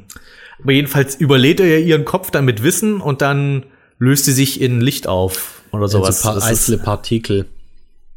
Das habe ich nicht ganz geschnallt. Ich hätte jetzt gedacht, okay, wo ist der Effekt, dass ihr jetzt der Schädel platzt? Ne, es gab ein paar Sachen, die habe ich, ähm, da habe ich mich jetzt im Nachhinein auch gefragt, wozu hat man jetzt das überhaupt gemacht? Die hatten dann ja am Ende oben dieses komische dimensionale Portal.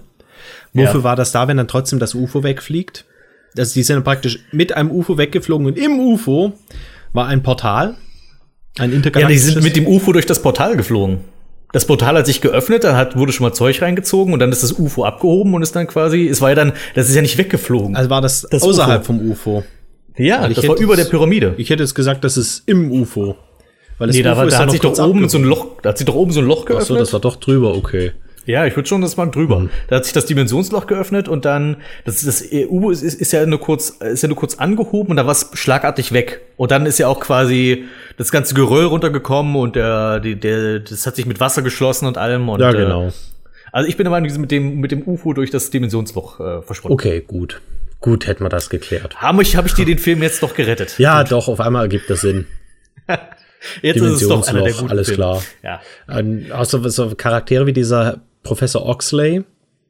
Ich hatte das Gefühl, er hat keinen wirklichen Wert. Also es hat einen Wert, dass er stattfindet in der Handlung, aber ich glaube, es wäre wirklich damit getan gewesen, wenn man gewusst hätte, er ist gestorben, weil die sind ja auch so auf seine Spur gekommen. Oder er hat irgendwo hat er ja noch Kritzeleien hinterlassen. Ja, oder dann, und dann noch was gekritzelt. Er, wenn sie ihn finden, dann ist er, er zeichnet, glaube ich, noch eine Karte. Genau, und die hätte er ja auch in seiner Zelle zeichnen können oder irgendwo hinterlassen können, zum Beispiel mhm. da unten, wo er den Schädel zurückgebracht hat. Ja. Ich finde, er hat eher nur gestört und dafür hat man extrem guten Schauspieler verheizt. Das stimmt. Er ist, ähm, ich glaube, man hat, ich hatte das Gefühl, man brauchte halt noch einen weiteren Nebencharakter, weil Indiana Jones so stark von seinem Personal lebt. Ja.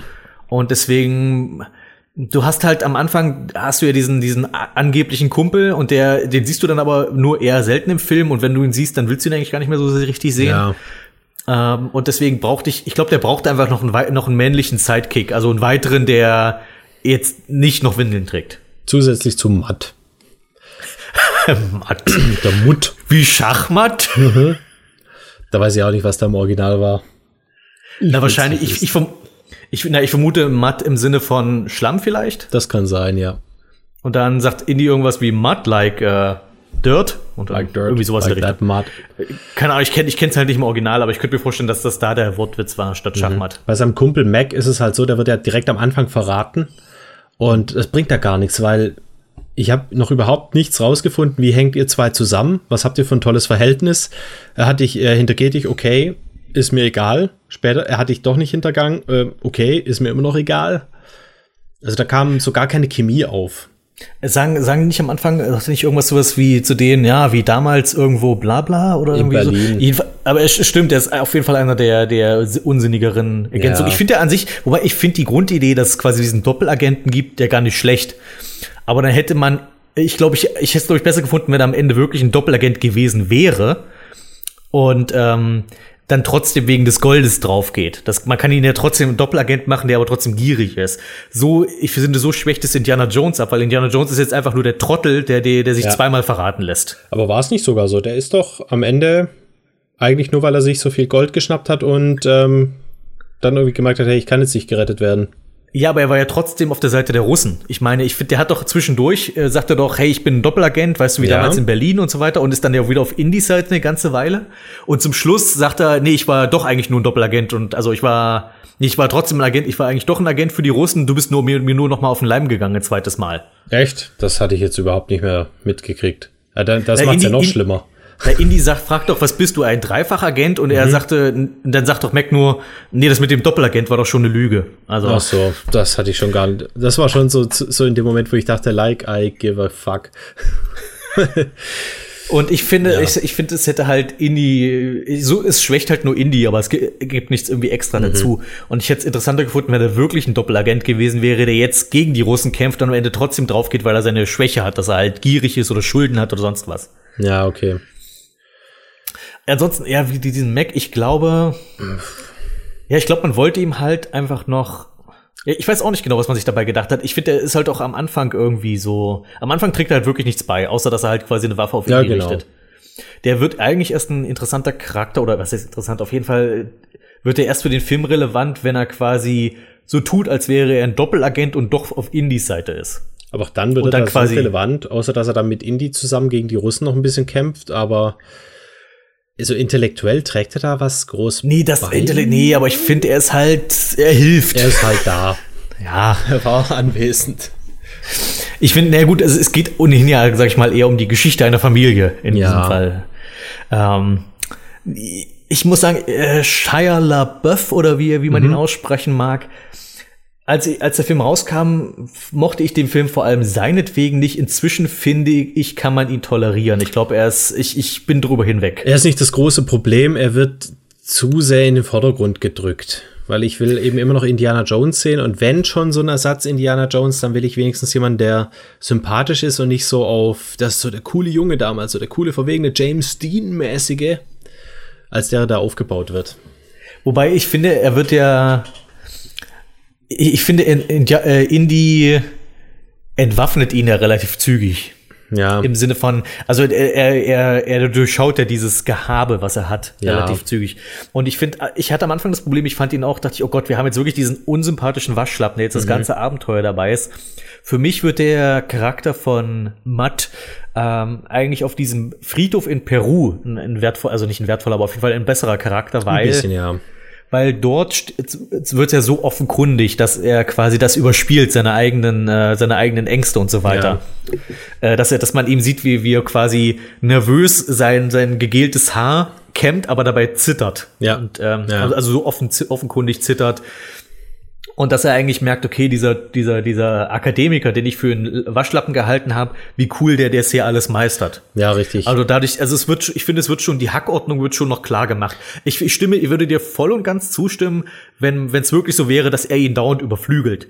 Aber du hast ja sogar diesen Moment, wo, wo äh, Matt gegen die Russin abstinkt, dort auf dem Autofechtkampf und Indy ihm diesen Blick gibt, wie, was war denn das jetzt? Ja. Also vor allem das einzige Mal, wo ich das Gefühl habe, die beiden haben eine Dynamik, ist, ähm, oder es gibt irgendwie was, dass ähm, jo äh, der, der Indiana Jones so ein bisschen was auf den Charakter gibt, ist in dem Moment, wo er erfährt, dass es sein Sohn ist und als erstes sagt er, du hast ihn die Schule abbrechen lassen. Ja. Ich finde wirklich, dass tatsächlich die, die Vaterrolle für Indiana Jones, dass es dem Charakter schon nochmal eine neue Dimension ja, genau. gibt. Weil du hast die erste Hälfte des Films, diesen, den typischen Indiana Jones, der halt so der coole Typ ist, der Kumpeltyp, hey, mach was du willst mit deinem Leben, ist dein Leben und so. Ja, genau. Und in dem Moment, wo er erfährt, dass er der Vater ist, wird er halt zum oberspießigen Supervater. Ja, wie sein Vater eben. Ja. Und, und das, ich mag auch diesen Moment, wo, wo er dann, also er hat gerade erst erfahren, dass das sein Sohn ist und wo er dann zu Marion sagt, äh, Schatz, wir dürfen nicht vor dem Kind streiten. Ja, genau. Das sofort so annimmt und aber total spießig wird dann. Ich habe so gelacht bei dem Satz, Mama und Papa dürfen sich nicht streiten. Ja, aber das, das sind so, das ist zum Beispiel einer der guten Momente, finde ich.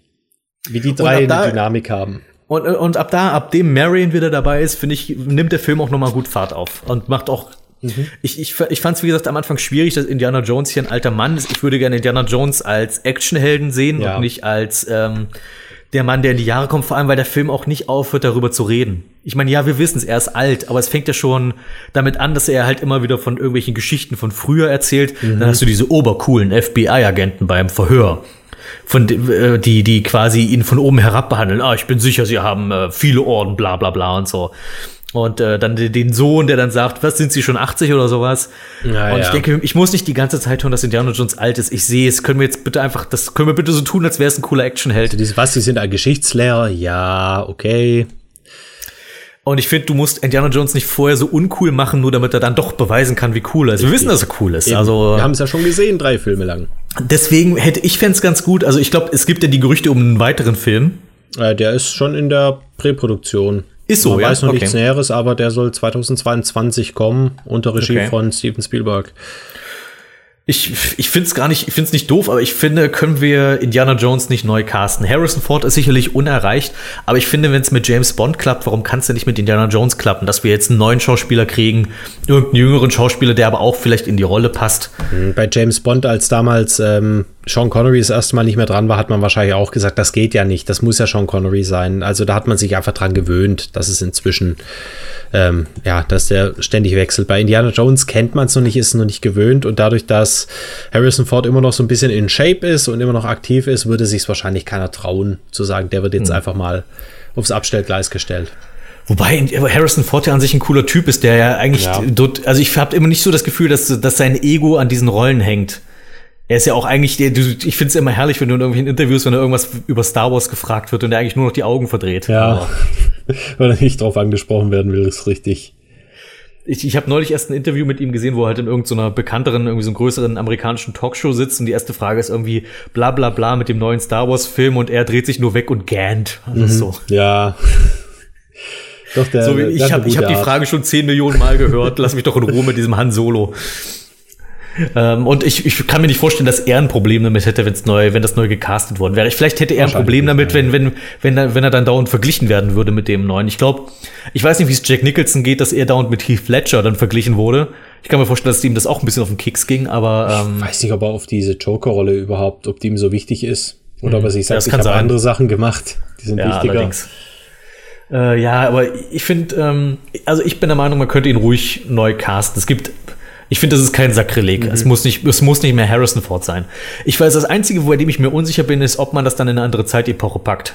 Also ob man sagt, das ist jetzt Indiana Jones, aber das spielt jetzt in den 70ern, keine Ahnung. Aber halt mit, mit einem Jüngeren. Ja, aber wen hat man denn in den 70ern, außer jetzt doch noch mal den Russen, wo wir jetzt schon ja, gesehen aber, haben? Ja gut, aber vielleicht kannst du dir einen originelleren Bösewicht einfallen lassen. Ja, dann braucht man eben nicht, nicht irgendwie was, dass es gegen so eine große Macht geht. Vielleicht, ja. Nimm, nimm den Cthulhu-Kult, was weiß ich. Die kannst du überall einbauen. Ja, aber 70er ist ja viel zu spät. Ja, aber die, die, der Kult ist doch zeitlos. Ich glaube, da, da müsste man eher so auf Hare Krishna oder diese, diese Doomsday-Religion gehen. Ja, irgendwelche Sekten vielleicht, ja. Irgendwas. Irgendwas in die Richtung. Ja, ähm, Oh Gott, könntest du dir ja. vorstellen, wenn sie, wenn sie den mit der gleichen Mentalität heute machen würden und dann wären es quasi wahrscheinlich die Taliban oder sowas? Uff. Ja, ob es das vielleicht in ein paar Jahren, in ein paar Jahrzehnten, wäre auch das dann irgendwann Ja, sicherlich, wenn das, wenn das verjährt ist. Mhm. Oder Indiana Jones auf der Titanic oder irgendwie so. genau, der junge Indiana Jones. Das Geheimnis des Eisbergs. ja, genau. Oh Gott. er hat den Eisberg erst dahin gebracht. Ich fand so witzig, ich weiß nicht, ob du schon mal dieses Artwork gesehen hast. Sorry, wenn ich kurz abschweife, ja. aber es gibt, äh, Walt Disney war ja immer bekannt dafür, dass die halt so eher historische, eigentlich schwierige Themen ja trotzdem irgendwie immer verniedlicht mhm. haben, wie Pocahontas mit äh, der weiße Mann kommt nach Amerika und führt Krieg gegen den, gegen den Roten, aber wir haben trotzdem lustige, sprechende Tiere und so weiter. Ähm, und es gibt so ein großartiges Artwork mit, ähm, was so dann irgendwie äh, jetzt im Kino 2041 ähm, Walt Disneys Anne Frank. Doch, habe ich mal was gesehen, ja. mit, mit, mit irgendwie mit hüpfenden Cartoon-Mäusen und irgendwie so ein Cartoon-Bösewicht-Gestapo-Frau wie Cruella de Vil oder ja. sowas im Hintergrund. Und das, das sieht so echt aus. Also, das, also wenn es noch, wenn's noch traditionell, äh, äh, wenn Disney noch traditionelle Animation machen würde, das würde irgendwann kommen. Doch, ich glaube, da habe ich mal was, was gesehen. Wenn ich es finde, blende ich es jetzt hier irgendwo ein. Das ist einfach, genau. Also ich, ich liebe dieses Bild, das ist so toll. Auch wenn, wenn äh, die, ja, die Substanz dahinter natürlich Schwierig. Sicherlich, aber ich finde die, die, dieses, man kann ja über das Drumherum gerne lachen, kann man, dass, ja. wie, wie, damit, wie medial das damit umgegangen wird. Muss man. Ähm, äh, Kristallschädel. Ähm. Ich finde einfach nicht so hin. Ich finde, er fühlt sich falsch an. Er fühlt sich an wie, wie irgendwas, wo man hat versucht, es wie Indiana Jones aussehen zu lassen. Man hat so viel wie möglich aus den alten Filmen eingebaut. Ein Bild von Sean Connery, eine Statue von Marcus Brody und ähm, man wollte, die, die Schlangenphobie, finde ich, die ist so plump reingebracht, wie er ihm diese Schlange hinwirft als Seil, um aus dem Treibsand zu kommen. Das ist so, mhm. wo kommt das her? Außer eben, ja, ihr wolltet diesen Witz bringen und ihr tretet ihn bis zum letzten aus. Und mir gefällt auch einfach so der, der Schatz und das Ziel des Ganzen nicht. Dass es um diesen Kristallschädel geht und es sind am Ende Aliens und okay, jetzt haben wir einen riesen Effektgewitter. Schön. Ich finde, der hat den Stil nicht mehr, den ich an den anderen drei so mag er fühlt sich für mich nicht vollkommen nicht rund an. Also als ich den Film neulich gesehen habe, habe ich mich darauf eingestellt, ah, ich dachte, okay, das ist der doofe Film, den ich nicht so mögen werde. Ja. Und habe dann gedacht, eigentlich hatte ich doch eine ziemlich gute Zeit. Und das lag vor allem an mhm. Harrison Ford, der einfach wirklich nach wie vor eine tolle Performance macht. Und eben auch seine, seine, äh, die, dieses, dieses, ähm, diese Chemie, die er mit Marion hat und ich finde auch zum Teil mit Shia LaBeouf. Ja, Ähm, ja. Ich finde, die drei tragen durchaus den Film. Ich finde, ich, klar hätte, meine, hätte, ich, hätte ich mir lieber einen, sag ich mal, charismatischeren Schauspieler als den, den Shire gewünscht. Ich finde den einfach, ich finde den einfach vom Look her schon sehr unsympathisch. So jemand, Ja. den du siehst und nicht magst. ja, schon. Man weiß nicht wieso, so- aber er weiß Ja, es. ja. Und es ist halt leider auch kein Johnny Cage, der das dann schnell durch wirkliche Coolness wieder irgendwie ausgleichen kann oder so. Ja, richtig. Aber, äh, ähm, aber ich finde trotzdem haben die wirklich da eine Menge rausgeholt, was das, was charaktermäßig bei den dreien zumindest geht. Mhm. Äh, ich, ich bin großer Fan der Ameisenszene. Ich freue mich jedes Mal drauf. ähm, ansonsten die Dschungelfahrt. Ich finde Kate Blanchett ist ein Schwachpunkt für mich. Ja, Ähm, total. Die, ich weiß nicht, ob es an der Übersetzung liegt, dass man einfach so eine, die Synchronsprecherin so ein Pseudo-Russisch hat sprechen lassen, was total künstlich klingt. Das stört schon. Mhm. Und auch sonst, die, die, die wirkt nicht bedrohlich, die wirkt nicht wie, sie wirkt wie eine Frau, die eine Perücke aufhat und irgendwas spielt, was sie nicht ist. Ne, für mich ist die einfach schon zu sehr ein Cartoon-Charakter. Ähm, die, die Indiana Jones sonst, ich meine, es ist sonst schon irgendwie ein Live-Action-Cartoon, kann man schon sagen, aber es hat halt trotzdem immer noch irgendwie in der echten Welt gespielt. Ja, richtig. Und die ist halt schon, ja, die ist die, die könnte auch bei Disneys Anne Frank den Bösewicht Ja, spielen. so ein manchmal. bisschen. Ja. Das war zu überzeichnet. Weil normalerweise die Bösewichte war immer so ein bisschen was, äh, sei sei es jetzt Belloc oder eben auch Donovan, dass man nicht so genau wusste, wie böse ist der, hatte Mhm. noch irgendein Motiv und sie war einfach nur böse. Ja, die, die anderen hatten halt so eine sinistre Seite, hatten aber trotzdem ein Ziel, was du irgendwie nachvollziehen Ja. konntest. Und sie war halt, erstens, weil sie halt auch eine Mentalistin noch ist. Ja. Was, ja, was es ja noch ein bisschen schwieriger macht, nach, nachzuvollziehen, dass sie quasi, äh, sie ist Stalins Augapfel und Stalin ist, äh, ich meine, ich finde es ulkig, dass, dass, dass man ja Hitler nachsagen kann, dass der äh, ja Interesse an, an Interesse an okkulten Schätzen hatte. Und jetzt haben wir Stalin, der quasi an ähm, Psychokräfte glaubte und ähm, seine Obermentalistin auf die Expedition nach Peru schickt. ich meine, wenn man das mal, Sinn, ja. Wenn man, wenn man das so laut ausspricht, merkt man erstmal, wie, wie durchgeknallt dieses Franchise überhaupt Okay, ist. das heißt, wenn der fünfte dann in den 70ern spielt, dann kämpft er gegen Uri Geller. Das wäre großartig. Ja. Und dann suchen sie irgendwie. Äh, Wir haben den Löffel den, gefunden. Den, den Silberlöffel von Brian. genau. Gut, weitermachen. Äh, wollen wir, willst du noch ein Fazit ziehen? Also du hast ja eigentlich schon ein Fazit Ja, gezogen. Ich, ich- auch. Ich, ich fand, ich finde den gar nicht so verkehrt. Ich finde, er ist nicht so gut wie die anderen drei, Mhm. aber ich gucke ihn trotzdem. Also jetzt, wo ich ihn wieder gesehen habe, dachte ich, das ist eigentlich ein guter Film, den kann man gut gucken. Ich also, gebe zu, er ist nicht so scheiße, wie ich ihn gerne gefunden hätte. Er ist okay. Ich finde ihn aber Hättest immer du noch, ihn gerne, hättest du ihn gerne schlechter gefunden. ich bin aus dem Kino gekommen und es war schon diese Situation, wo, wo wir alle so zusammenstanden und jeder hat so gesagt, ja, der war schon, war ja schon ganz gut, war immerhin ganz unterhaltsam, aber niemand Ja. zugeben wollte, hey, er war, ich bin vollkommen underwhelmed. Das und ist so das Episode 1-Syndrom. ja, ja, weiß nicht, ob es Episode 1 oder, also mir ging es damals nach ähm, dem James Bond stirbt an einem anderen Tag so, dass ich eigentlich innerlich wusste, die haben das Franchise jetzt gerade voll gegen die Wand gefahren, aber man kam raus und wollte es noch nicht so wahrhaben. Da hat man so gesagt, ja, anderen hm, der letzte mit Pierce Brosnan, Ach so, okay. okay. wo die Eisschollenwelle surft und hier ging es mir ähnlich. Ich wollte einfach nicht wahrhaben, dass, dass die so eigentlich eine meiner Lieblingstrilogien jetzt echt ja so durch den Wolf gedreht haben. Und so schlimm fand ich ihn jetzt beim Wiederanschauen nicht, weil er hat ein paar echt gute Momente. In Summe finde ich ihn aber immer noch nicht ausreichend für einen guten Film. Ich wollte jetzt schon gerade schreien mit Pierce Brosnan, der morgen stirbt nie, war voll gut, aber das war ja gar nicht der. Ja. Den fand ich aber auch nicht so gut, aber Ich, ich mochte ihn Der war irgendwie, aber es nicht liegt doch daran, ich, ich mochte aber auch das PlayStation-Spiel. Äh, apropos Spiel. Ah! Hahaha, ist ja Pro hier und so. Ähm, äh, ich würde vielleicht noch ganz kurz was über die, die über, wollen wir noch ganz kurz über die Spiele reden, da müssen wir ja nicht so lange machen, aber Nee. Ich finde, äh, ich glaube, wir können uns darauf einigen, dass Fate of Atlantis einfach mal ein fantastisches Spiel ist großartig. und eigentlich so der inoffizielle vierte Teil wirklich ist. Genau, und das ist auch das, die, hatten doch eine tolle Story, die hatten doch eigentlich eine perfekte Vorlage für den vierten Film. Warum in die Ferne schweifen? Ich glaube, die haben so, also ich könnte mir vorstellen, ich meine, ich kenne jetzt die Leute nicht, aber dass man da vielleicht auch so ein bisschen drauf herabgesehen hat, weil es ein Videospiel ist. Dass ich meine, ich meine, eigentlich ist es irgendwie, man muss auch irgendwie sagen, eigentlich schreibt sich doch von selbst. Indiana Jones findet Atlantis. Ist es vielleicht ein bisschen zu offensichtlich gewesen oder so? Ich finde, weil nach dem, nach dem Heiligen Gral, was ist denn das nächste große Menschheitsmysterium, um das sich die alle Mythen ranken? Aliens. Gesundheit. Ah, entschuldige, da habe ich, denkst du an Aliens und ich muss niesen. Ich weiß Ja, nicht, was das über mich sagt. Ähm, ähm, die, die, ich, klar, also ich glaube auch jetzt, wenn du mich jetzt fragen würdest, hey, vierter Indiana Jones Film, worüber hätte der gehen sollen? Atlantis, auf jeden Fall. Ja. Ähm, man muss jetzt auch dazu sagen, okay, Atlantis müssen wir schon wieder Nazis haben unbedingt. Ich meine, gehört, ich, das gehört schon irgendwie fast zum guten Ton bei Indiana Jones, dass, dass es gegen Nazis geht. Aber ähm, ja, ich, ich, ich finde ja, insgesamt, also ich, du, du hattest ja neulich auch gesagt, du hast Fate of Atlantis mal wieder gespielt. Ich habe es auch erst immer vor einer ganzen Weile wieder gespielt und ich habe so für mich festgestellt, für mich ist Fate of Atlantis das Quint ist äh, nicht Quint, nicht Quintet. Das die äh, ist die Quintessenz des Point-and-Click-Adventures für mich. Also das ist eigentlich alles rund, finde ich. Mm, also beim Videospielen ist mir aufgefallen, die Rätsel sind ein bisschen, bisschen ausgelutscht, ein bisschen schwach, aber das wird dadurch wettgemacht, dass man diese drei Wege hat.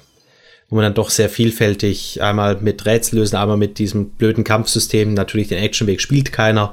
Und der Teamweg, ähm, bei dem sich tatsächlich eine gute Chemie auch zeigt mit Sophia, die er hat die sich eben auch immer wieder so toll irgendwelche Dialogkriege liefern. Und das, man liest das ja ab die meiste Zeit und trotzdem entwickelt sich da so, so zwei tolle Charaktere, die man ja, wo man es einfach genießt, das einfach mal durchzulesen und sich ein ja, bisschen meinst, mit dir zu streiten. Ja, aber meinst du nicht, dass du es mit den Rätseln so empfindest, weil du das Spiel schon in- und auswendig kennst?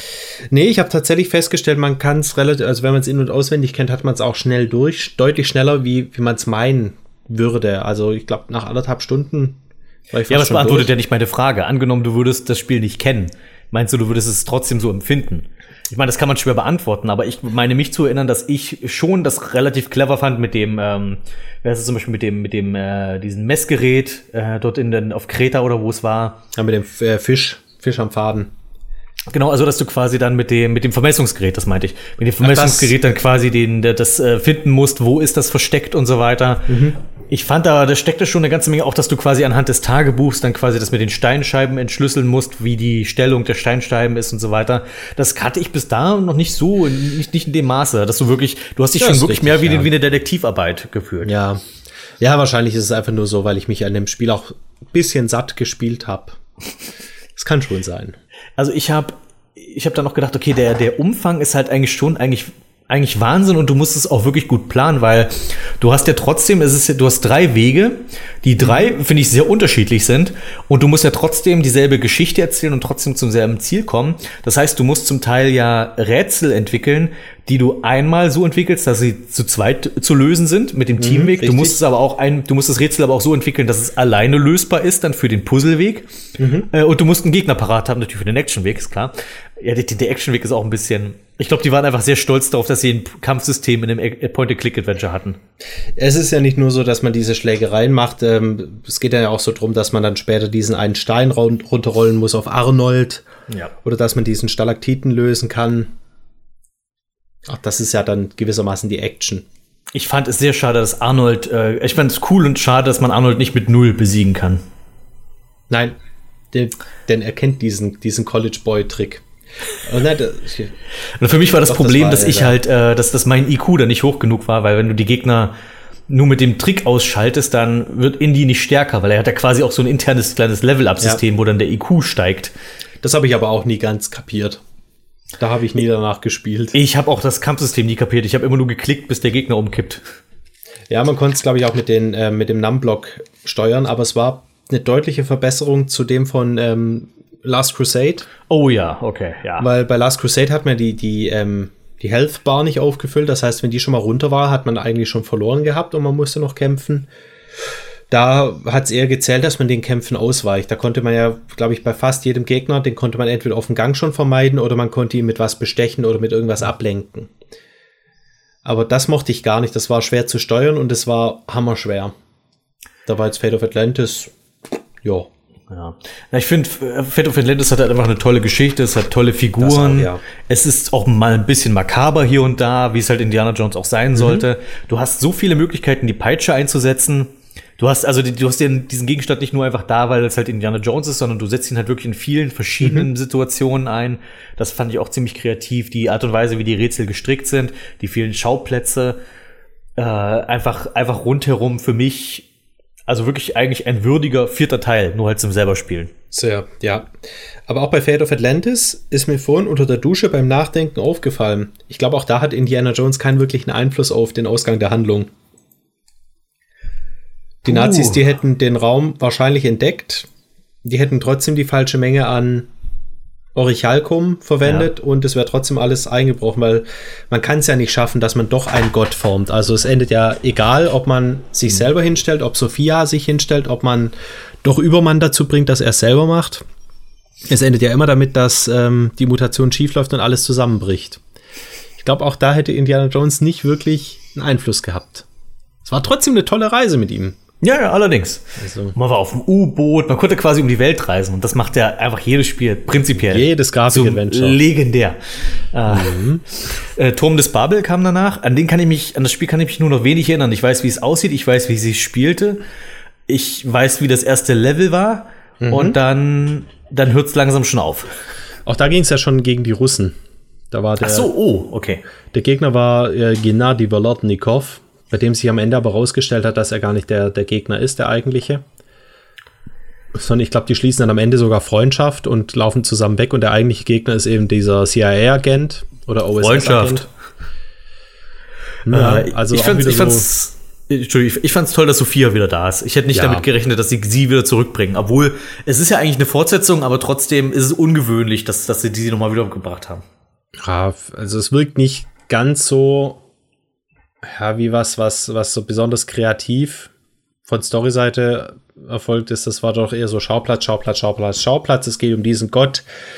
Jetzt ähm, geht es um irgend so was komisches. Ich finde es ein bisschen austauschbar. Also man, es, es hätte genauso Tomb Raider sein können. Wollte ich gerade sagen, es ist halt Tomb Raider, nur mit ja, Indiana Jones richtig. drauf gemalt. Ähm. Also auch die Peitsche kann man toll einsetzen an der einen oder anderen Stelle. Und ich weiß noch, dass ich es sehr genossen habe damals. Ich glaube aber, ich fände es inzwischen nicht mehr so super spielenswert. Vermutlich nicht. Also ich weiß, dass ich nie ein großer Fan von war. Ach, ich habe dann einen der späteren Teile nochmal gespielt. Das war das mit der Kaisergruft und mhm. das Spiel fand ich ziemlich gut. Das habe ich auch durchgespielt. Ähm, weil ich weiß, dass ich dort das Kämpfen irgendwie mochte. Also vor allem den Faustkampf fand ich eigentlich actionreich, ziemlich schnell. Die Kämpfe haben nicht zu lang gedauert. Und ähm, das Spiel war halt immer in Bewegung. Also du mhm. hast quasi, äh, es ist halt einfach ein tolles Actionspiel gewesen, auch mit verschiedenen Schauplätzen. Du bist am Anfang irgendwo im Dschungel und findest dort so einen Tempel. Das ist wirklich auch so, auch so von der Struktur her sehr klassisch Indiana Jones. Du fängst an mit irgendeinem so Abenteuer im Dschungel, wo du irgendwas suchst.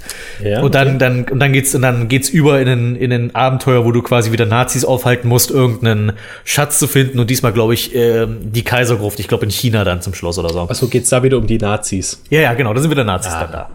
Äh, ich weiß, da gibt das Ende dann irgendwie damit, du musst, irgendwie hat der Bösewicht dann, ich glaube, Dietrich, nicht, weiß ich, oder, oder war Dietrich der aus dem ersten Film? Dietrich, äh, ja. ich weiß nicht, ob der Dietrich hieß, der eine, ähm, ich ja, glaub, auch Oberst Dietrich, ja. Ja, ich, ich glaube aber irgendwie auf jeden Fall im Wesentlichen dieser Charakter nochmal, ähm, äh, der dich dann am Ende quasi mit so einer Art, ich will es nicht Panzer nennen, mit irgendeinem so Art Kriegsgerät dann irgendwo so einen Gang runterjagt. Da habe ich lang gesessen. Ähm, okay. Aber die, ähm, und ansonsten, aber du hast, wie gesagt, am Anfang im Dschungel und das ist dort irgendwie so ein riesen Killer-Krokodil, was einen Mann mit einem Haps verschluckt und so weiter, die das, was da ist. Also so ein Wahnsinn, so wirklich so ein wie aus so einem Horrorfilm, dieses Mega-Krokodil. Und äh, du musst dann aber immer wieder durchs Wasser, um irgendwo Schalter zu betätigen und dann schnell mhm. wieder raus. Das ist ziemlicher Nervenkitzel. Ein Wassertempel. Ja, quasi. Das sind nämlich so immer die besten Level in jedem Spiel. Ich mag Wasserlevel eigentlich ganz gerne, ja. aber ähm, das ist auf jeden Fall, es war auf jeden Fall ein großer Nervenkitzel. Und ich finde, also wenn, wenn ich ein moderneres, ein ist ja nicht mehr so neu das Spiel, aber ein moderneres Indiana Jones Spiel empfehlen würde, dann wäre es die Kaisergruft. Da würde ich es doch mal wieder anspielen. Ich habe es bisher nur die ersten ein, zwei Level mal gespielt und habe da irgendwie das Interesse verloren. Ich finde ich find's, äh, ich habe es noch nicht mal wieder angespielt. Ich habe aber erstmal meine Probleme gehabt, äh, die Steuerung auf den Controller zu legen. Ah, okay, damit das ist, ja. das ist eins dieser Spiele, die da halt auch nicht mit Tastatur spielen willst. Es, es nee. fühlt sich wie, es fühlt sich wie ein Konsolenspiel an. Ja, richtig. Kann ähm, ich nachvollziehen. Ja, und deswegen, also wenn, dann musst du wirklich irgendwie einen Controller haben, mit dem du das gut spielen kannst. Aber dann äh, macht was her. Ich, ich fand es ziemlich cool. Okay, ich werde es nochmal ausprobieren, auf jeden Fall. Und nicht zu vergessen hast du ja auch äh, dein Lieblings-Indiana Jones-Spiel, äh, Desktop Adventures. Desktop Adventures, ja. Ähm, äh, können wir über was anderes reden? Man höre dazu Radio Zoggerbude Folge hier den Folgennamen einfügen. Hast du ja mal vorgestellt, äh, in der, einer der ersten Zoggerbuden-Folgen. Ja, habe ich ja schon alles dazu gesagt. Ja, es ist ein bisschen eine Guilty Pleasure. Ich mochte es. Ich habe es auch sehr, sehr viel gespielt, aber in Wirklichkeit ist es stumpf. Es war das falsche Spiel auf dem falschen Medium. Das ist sowas, was man jetzt irgendwie als Handyspiel rausbringen würde. Und da so eine große Sache draus zu machen, das war übertrieben. Also. Es ist, ich, wenn ich das sagen will, ich habe gerade mal geguckt, es war nicht nur eine der ersten, es war die erste Radio-Zockerbude, wo du das behandelt hast. Direkt in der ersten. Es, es, war dein Debüt bei Radio Zockerbude. Wow, und trotzdem hast du ihn noch weitermachen lassen. Tatsächlich. Radio Zockerbude, Juni 2014, für die, die es nochmal hören wollen. Wow. Indiana Jones Desktop Adventures, äh, äh, Dennis persönliches Lieblingsspiel. Wenn er jetzt widerspricht, schneide ich es raus. Womit wir jetzt wieder beim Thema wären, Mann, ist das schon wieder lang her. Ja, allerdings. Ich gehe gerade hier die, die, die, Sp die Spiele durch, äh, nochmal, ob damit auch nichts vergessen. Ich habe hier noch eine nee. Sache gesehen. Hast du eine, eins der Bücher gelesen von Indiana Jones? Nein, leider nicht. Ich habe nämlich heute erst, als ich auf Wikipedia geguckt habe, festgestellt, es gibt Indiana Jones Bücher. Mhm. Hätte man drauf kommen können, aber jetzt hätte, hätte ich irgendwie auch Interesse daran, eins von zu lesen. Andererseits lese ich jetzt auch gerade, Wolfgang Hohlbein hat viele davon geschrieben und äh, ich bin jetzt nicht der größte Hohlbein-Fan, muss ich zugeben. Ich kann mir nicht vorstellen, dass er einen guten Indiana, also die Figur wirklich gut schreibt. Präsentieren kann, nein, wahrscheinlich nicht. Ja. Also da würde es sich vielleicht lohnen, doch mal so paar Rezensionen irgendwo durchzulesen. Ja, wahrscheinlich. Was ich noch kenne, ist der Flipper. Und der ist echt gut. Den kenne ich, der steht in Karlsruhe. Ja, genau, da waren wir doch mal, stimmt ja. Ja, genau. Da waren wir, Mensch, mehr Mann. Na, in langen alten Zeiten. Ja. ja. Und das ist tatsächlich einer der besten Flipper-Automaten auch. Hm. Ich kann halt bei Flipper-Automaten die Qualität immer nur schwer unterscheiden. Es gibt welche, die mir Spaß machen und dann halt die, die nicht so cool sind. Ich mochte den, ich mochte den Terminator 2 Flipper. Und der ist der für mich auf Augenhöhe gut, mit dem Indiana Jones Flipper. Aber ja, viel, viele kenne ich auch nicht, muss ich zugeben. Hm, nee, bei mir geht's genauso wenig. Aber wenn ich das einsehe, das ist doch mal so eine, wo ich da mal kurz anhalte und zumindest mal eine Runde spielen will. Retro Games in Karlsruhe. Wir können mhm. auch noch mal festhalten, noch ein bisschen Werbung für Retro Games e.V. Immer. in Karlsruhe. Äh, die nicht nur großartige Flipper-Automaten haben, sondern auch ein paar sehr coole Arcade-Automaten. Immer unbedingt. Ich habe Lego Indiana Jones auch noch gespielt, aber na. Ich, ich bin kein Fan der Lego-Spiele. Also von, also ja. die sind mir, also die, die sind das erste Level ganz witzig und dann wird's mir schon sehr öde. Das ist eher so zum Bespaßen. So dieses, ach ja, nett, die haben das nachgebaut und das nachgebaut. Hahaha, aber so als spielerische Herausforderung. Naja. Puh, okay, ich glaube, dann haben wir es doch alles, oder? Die komplette Legacy von unten bis oben. Und ich bin sehr gespannt, was mit dem fünften Film passiert. Ich auch. Ich, ich bin ähm, eigentlich in freudiger, also ich freue mich drauf. Also ja. Ich, ich glaube eben schon, die haben kapiert, der vierte, der kam nicht gut an bei der Fanbase. Und wenn die einen fünften machen, dann glaube ich schon, dass die echt was reinstecken. Na, vor allem, weil wir inzwischen gesehen haben, also 2008 war auch so eine Zeit, wo alles CG war. Also es war nicht nur Indiana ja. Jones Problem. Ja, äh, überhaupt die 2000 allgemein, da hatte man jetzt endlich angefangen, äh, die Computergrafiken so aussehen zu lassen, dass du damit wirklich einen ganzen Film irgendwie befüllen kannst. Mhm. Aber es kam halt nicht gut an. Nee. Und ich habe so das Gefühl, dass jetzt so der Trend da wieder hingeht, die zumindest zu mischen mit praktischen Effekten. Hat man ja bei Jurassic World und so gesehen. Ja, weil man jetzt heutzutage, glaube ich, auch sieht, dass es nicht gut altert. Allerdings. Ich finde selbst bei den ja. Filmen, die ich, die ich zu der in den 2000ern wirklich beeindruckend fand, selbst die denke ich, was, was hab, warum habe ich die damals so geil gefunden oder warum dachte ich, die sehen so gut aus? Mm, ja, es war halt noch neu und es war besser als das, was man bisher so gesehen hat. Und inzwischen merkt man dann doch, ja, es sieht trotzdem komisch aus. Vor allem so die, die Oberlippe von Superman in dem einen Film. Da bin ich jetzt raus. Das, ich weiß nicht, welcher Superman-Film das war. Da äh, hat Henry Cavill, der war schon in einem anderen ähm, Film engagiert, die haben überzogen den Zeitplan und für den hat er einen Schnauzbart gebraucht. Dann hat er Superman mit Schnauzbart gespielt und die haben später den Schnauzbart mit CGI entfernt und es sieht einfach nur so scheiße aus. Oh Gott. dann denkt man, ja, ja, ja, es merkt niemand fotorealistisch und es sieht halt wirklich creepy ohne Ende aus. Also ich finde, ich finde CGI ist inzwischen, hat inzwischen einen solchen Sprung gemacht, als ich Ach Gott, was war das denn? Der, einer von diesen neueren Star Wars-Filmen, ich glaube der Rogue One, wo man ähm, den, den Gouverneur Tarkin genau. zurückgebracht hat. Und ich war so beeindruckt davon. Das habe ich auch in dem Star Wars Podcast, glaube ich, erzählt. Das, das war für mich so das, was mir das, das mein bleibender Eindruck von dem Film war, dass ich dachte, wow, die haben den Toten echt zurückgebracht. Ja, ja, also man sieht schon, wenn man es weiß. Aber ich glaube, wenn man es nicht jetzt direkt gewusst hätte, dass der Schauspieler nicht mehr lebt und man schaut nicht ganz genau hin, dann merkt man es vielleicht nicht. Es war schon gut gemacht. Und äh, das denke ich allgemein, dass wir jetzt mit den Filmen dass wir in eine, eine, eine strahlende Zukunft blicken. Ich hoffe, dass sich jetzt auch der Trend der Remakes langsam erledigt. Ich habe so das Gefühl, es flaut mhm. so endlich so ein bisschen ab. Also mhm. wir, wir haben jetzt noch irgendwann den Chuck, das Chucky Remake irgendwann, aber ansonsten glaube ich, sind wir doch jetzt langsam durch, oder? Ich glaube, das wird immer mehr, also nicht nur Remakes, sondern auch Reboots, auch Fortsetzungen von bekannten Franchises, weil den Leuten gehen die Ideen aus. Ich wünschte, wenn wir wieder ein paar Fortsetzungen bekämen. Ich habe ich hab echt genug von den ganzen Reboots. Ich fand, ich fand schon ist manchmal gut. Ja, Reboot tut manchmal gut. Das ist so ja. per, ja, per, äh, hier IT-Sprache. Kennt man aus der IT. Ja, aber bei Film finde ich es genauso. Manchmal muss man auch mal sagen, okay, wir fangen jetzt vielleicht doch noch mal, gehen doch noch mal ein Stück zurück und erzählen die Geschichte vielleicht von vorne noch mal oder alternativ, anstatt dass wir immer noch eins weiterhängen. Zum Beispiel bei James Bond hat es sehr gut getan, dass die mit Casino Royale gesagt haben, wir gehen jetzt doch noch mal zurück an den Anfang, äh, statt dass wir jetzt äh, ihn nochmal auf irgendeiner komischen Welle runtersurfen lassen mit einem komischen Segel. Manchmal mag ich's. Ja, aber ich meine, bei James Bond ist ja, ist ja wirklich jeder Film doch eigentlich ein Reboot, weil die, die bauen ja nicht aufeinander auf in dem Sinne. Ja, nicht direkt, nee, aber dass man vielleicht auch mal betrachtet, okay, wie kam es denn vielleicht dazu, weil da hat man doch wieder ein bisschen mehr zu erzählen, ähm, statt dass man die gleiche Story immer und immer und immer wieder erzählt. Ich, ich glaube, für mich ist, sind halt Reboots bei Superheldenfilmen besonders inzwischen einfach. Ich finde, also Superheldenfilme sind allgemein für mich schon sehr schwierig inzwischen und sehr mhm. ausgelutscht.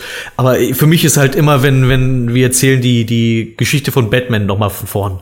Das ist für mich so, oder Spider-Man oder was auch immer. Ja. Das ist Bei so. Spider-Man ist es besonders aufdringlich, dass die, der erste, der kam, glaube ich, 2002 raus, der mit Tobey Maguire. Ja, ja. Und seitdem haben sie es zweimal rebootet und ist jetzt auch mal gut, kann man sich jetzt mal auf eine Sache festlegen und konzentrieren. Ja, ich würde auch gerne einfach wissen, was passiert denn später. Ich muss nicht immer wieder sehen, dass ich ihn immer wieder als Loser bei Tante mhm. May und Onkel Ben wird, äh, wird erschossen und Tante Beru oh. und äh, ich. Tante Beru, Onkel Owen.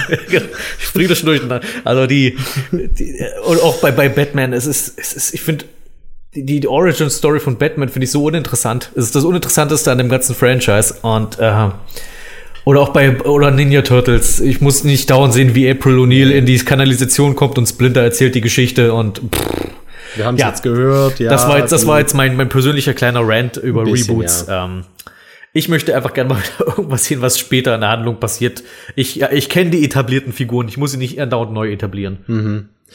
Und mir gefällt es inzwischen ein bisschen besser, neue Ideen zu haben. Also mich würde es tatsächlich nicht stören, wenn wenn es jetzt keinen neuen Indiana Jones Film gäbe, aber es gäbe einen Film in der Art, der eben was Ähnliches erzählt. Aber, würden, ähnliche uns, Art. aber würden wir uns da nicht darüber aufregen, dass das ja ein Indiana Jones Abklatsch ist? Weiß ich nicht, wenn er gut ist, wenn er spannend ist. Ja, gut. Also, wenn er gut ist, dann verzeiht das wahrscheinlich sogar tatsächlich alles. Also, das, ich, ich glaube, das kann man festhalten. Ja, ich glaube tatsächlich auch den vierten Film, wenn der jetzt der Königreich des Kristallschädels, wenn es kein Indiana Jones gewesen wäre, sondern irgendwie was, was Originelles, Eigenes, ich hätte ihn wahrscheinlich trotzdem nicht gut gefunden glaube ich. ich. Ja, aber wenn es nicht Indiana Jones gewesen wäre, würden wir jetzt nicht drüber reden. Also nicht nur, das ist richtig, ja. Nicht nur, nicht weil es kein, äh, nicht nur, weil es Indiana Jones Podcast ist, sondern allgemein wäre das, glaube ich, einer dieser Filme, bei denen man sagt, ach stimmt, den gab's ja mal. Ja. Sowas wie so Scorpion King oder sowas. Also. Oder wie hieß der mit, äh, wo der, der, der Matthew McConaughey mit so einem komischen Sahara? Äh. Wo, so ein Dirk Pitt-Film, wo dann durch die Keine Wüste Ahnung. fährt mit so einem komischen Segelding. Ja, wie so ein Abenteuerfilm, der halt auch mit, mit Schatzjägern zu tun hat und man hat es mal gesehen, war okay und dann ignoriert man es. Was mit Kongo? Was mit Kongo? Und was ist mit Kongo? Wo würde der hinfallen? Kongo. Kongo. Den kenne ich gar nicht. Er ist aus den 90ern. Sollte so eine Art neues Jurassic Park werden, nur halt mit Killer-Gorillas. So. Ähm, wo die auch einen Diamanten im Dschungel suchen und äh, so ein Kram halt. Äh, Bruce Campbell spielt mit, also für fünf Minuten. Aber er ist, er ist mit drin. Nee, der sagt mir nichts. Ich kenne noch dieses auf die, die Jagd nach dem grünen Diamanten mit Michael Douglas. Das sagt mir auch was, aber ich, ich kann mich an nichts mehr erinnern. Das ist auch ein spaßiger Film, aber jetzt nichts, ähm, was hier so eine große Abnehmerschaft gefunden hätte. Es, es gab auch früher diese ganzen Tarzan-Filme. Ja. Die ja auch oftmals also nicht wirklich viel mehr mit dem, mit dem Buch vielleicht zu tun hatten, aber ähm, wo Tarzan ja auch mehr oder weniger irgendwie ein Abenteurer war, dort im Dschungel halt. Ja, aber gab es ja nicht auch ganz komische Sachen, wo er dann gegen irgendwelche Kreaturen noch gekämpft hat? Das kann gut sein. Ich bin leider auch nicht mehr auf, der, auf meiner nee. Tarzan-Höhe, sag ich mal. Nee. Okay, Mensch. aber ich glaube, äh, jetzt haben wir doch reichlich über das Thema Indiana Jones und Abenteuerfilme im Allgemeinen geredet und Reboots mhm. und was man so alles findet. Es war aber auch mal wieder an der Zeit. Von Zeit zu Zeit versuche ich, die großen Werke der Weltliteratur nachzuholen, sei es in Papierform oder als Hörbuch. Krieg der Welten, die Dschungelbücher, Peter Pan, die unendliche Geschichte sind alles tolle Bücher, deren Kenntnis dir nur leider mitunter die Filmadaptionen verleiden können, wenn du erstmal merkst, wie viel überlegener das Quellmaterial eigentlich ist. Naja, und letztens nahm ich mir die drei Musketiere von Alexandre Dumas zur Brust Beziehungsweise das erste Buch, denn es handelt sich um eine Trilogie. In allen drei Büchern geht es um die Abenteuer des Franzosen D'Artagnan. Buch 1 ist die klassische Die drei Musketiere Geschichte. Buch 2 spielt 20 Jahre später und ist nicht wirklich populär. Buch 3 ist der Mann in der eisernen Maske, was wiederum zu einem beliebten Motiv der Popkultur wurde. Die Geschichten spielen in Frankreich des 17. Jahrhunderts und es geht dabei viel um Ehre, politische Intrigen und Frauen beeindrucken. Neben D'Artagnan gibt es noch seine drei besten Freunde, die ihn immer tatkräftig unterstützen, nämlich Athos, Porthos und Aramis. Warum heißt es dann die drei Musketiere, obwohl es vier Helden sind? Weil D'Artagnan nur ein gewöhnlicher Gardist ist und erst später in den Rang des Musketiers aufsteigt. Tatsächlich ist einer der besten Aspekte des Buchs für mich die Freundschaft zwischen den Vieren und ihre sehr unterschiedlichen Persönlichkeiten. Lediglich Porthos fühlt sich im Vergleich wie ein schwächerer Charakter an, weil er deutlich oberflächlicher ist als die anderen drei. Es ist zwar ein netter Kontrast, aber er ist eben der etwas dümmliche Grobian im Team, der beim Schmieden von Plänen nichts taugt, dem man im Anschluss den Plan nochmal extra erklären muss und der noch mehr Wert auf Äußerlichkeiten legt, als es die anderen schon tun. Und glaubt mir, diese Leute legen alle großen Wert auf Äußerlichkeiten. Athos ist sowas wie der große Bruder der Gruppe, immer kühl, immer düster gestimmt und mit einer geheimnisvollen und schrecklichen Vergangenheit, die im Laufe des Buches nach und nach offenbart wird. Ein Großteil der Geschichte dreht sich um dieses spezielle Vater-Sohn-ähnliche Verhältnis zwischen Athos und D'Artagnan. D'Artagnan ist nämlich der jüngste der vier, gerade volljährig geworden, sehr impulsiv, schnell bei der kleinsten Kränkung die Waffe ziehend, aber immerhin gewitzt. Er begeht häufig Fehler aufgrund seiner mangelnden Lebenserfahrung, doch verzweifelt er nie, sondern findet immer einen mal mehr, mal weniger cleveren Ausweg aus jeder Lage. Mein Favorit unter den Helden ist aber eindeutig Aramis. Für mich klar die schillerndste Figur und das obwohl er ähnlich wortkarg ist wie Athos. Er ist der Schöngeist der Gruppe, nicht nur begabt mit dem Degen, sondern auch mit der Feder. Wenn die Musketiere zum Beispiel einen Brief verfassen müssen, dann lassen sie das immer Aramis machen, weil er der wortgewandteste ist. Dazu kommt, dass er auf eine humorvolle Art ständig zwischen christlichem Glauben und seiner Schwäche für Frauen hin und her gerissen ist.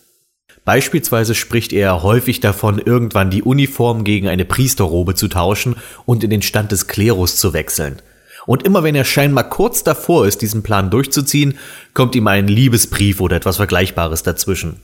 Die diversen Ausreden, um das nicht zugeben zu müssen, sind ebenfalls ziemlich unterhaltsam. Überhaupt geht es sehr viel um Techtelmechtel. All die Konflikte im Buch kämen vermutlich gar nicht zustande, wenn die Leute einfach mal ihre Hose anbehalten könnten. Sogar die Haupthandlung hängt damit zusammen. Also eine kurze Zusammenfassung für die, die den Plot nicht kennen. Ein junger Mann namens D'Artagnan reist nach Paris mit dem Traum, eines Tages ein Musketier des Königs zu werden. Dadurch bezieht er, ohne es wirklich zu wollen, bereits Partei in einem Konflikt, der im Louvre schwelt. Die Musketiere sind nämlich insgeheim verfeindet mit der Leibgarde des Kardinal Richelieu, dem engsten Berater des Königs. Und wenn ihr sehen könntet, wie vielfältig ich hier gerade daran scheitere, die Namen D'Artagnan und Richelieu zu schreiben, würdet ihr mich zurecht auslachen.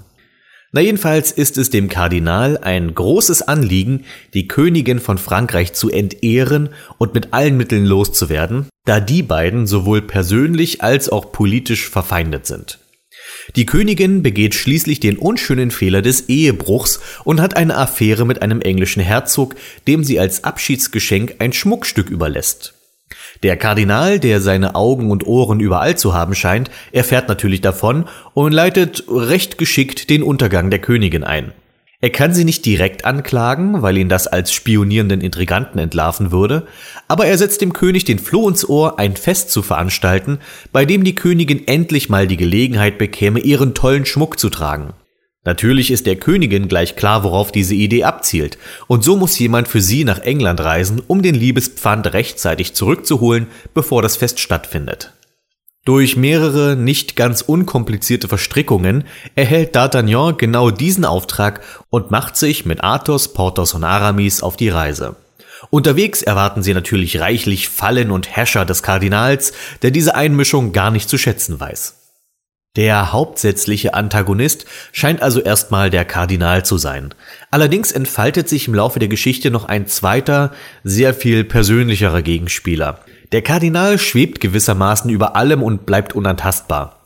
Doch dann ist da Milady Winter, eine seiner gefährlichsten Anhängerinnen, die scheinbar jedes Herz verderben und jeden noch so edlen Recken in ihr Werkzeug umformen kann. Mehr möchte ich über sie gar nicht sagen, das würde der Figur nicht gerecht werden. Auf jeden Fall, sie ist einer der spannendsten Aspekte im ganzen Buch. Eine Sache, die mir während der Lektüre immer wieder passierte, war, dass ich bestimmte Dinge entweder nicht begriff oder den Kontext nicht zuordnen konnte.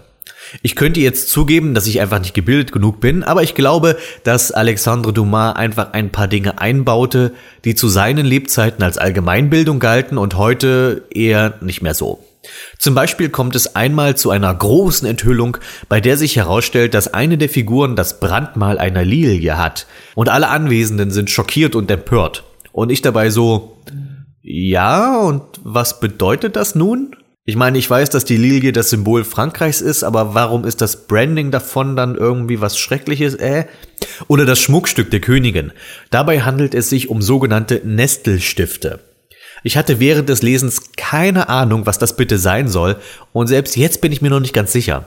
Kein Wunder also, dass die meisten Adaptionen lieber eine Brosche oder ein Amulett daraus machen, etwas, das eben nicht weiter erklärt werden muss. Neben diesen Aspekten muss man auch traditionelle Denkweisen abkönnen, ohne sich gleich zu empören. Sätze wie nur Weiber beweinen die Toten, Männer rächen sie und die dahinterstehenden Rollenbilder spielen häufig eine wichtige Rolle. Damit komme ich in einem historischen Roman schon klar. Etwas, das mich dagegen immer wieder irritierte, weil ich es eben nicht nachvollziehen kann, war dieses Ehre über alles Gehabe. Ich meine, an einer Stelle im Buch verabreden sich zwei Charaktere zum Duell auf Leben und Tod wegen eines heruntergefallenen Taschentuchs. Oder dass D'Artagnan mitten im Vorstellungsgespräch bei den Musketieren zur Tür rausstürmt, weil draußen vorm Fenster jemand vorbeilief, der ihn mal beleidigt hat. Und der Hauptmann gibt dem unverschämten Hitzkopf trotzdem seine Empfehlung bei der Garde. Ich, ich hätte ihm ja einen Vogel gezeigt. Und nicht zu vergessen, die ganze Fremdgeherei. Ich habe das ja immer für eine Sache gehalten, die eher die Schurken in so einer Geschichte machen. Aber hier scheint das völlig okay zu sein, solange man halt nicht dabei erwischt wird.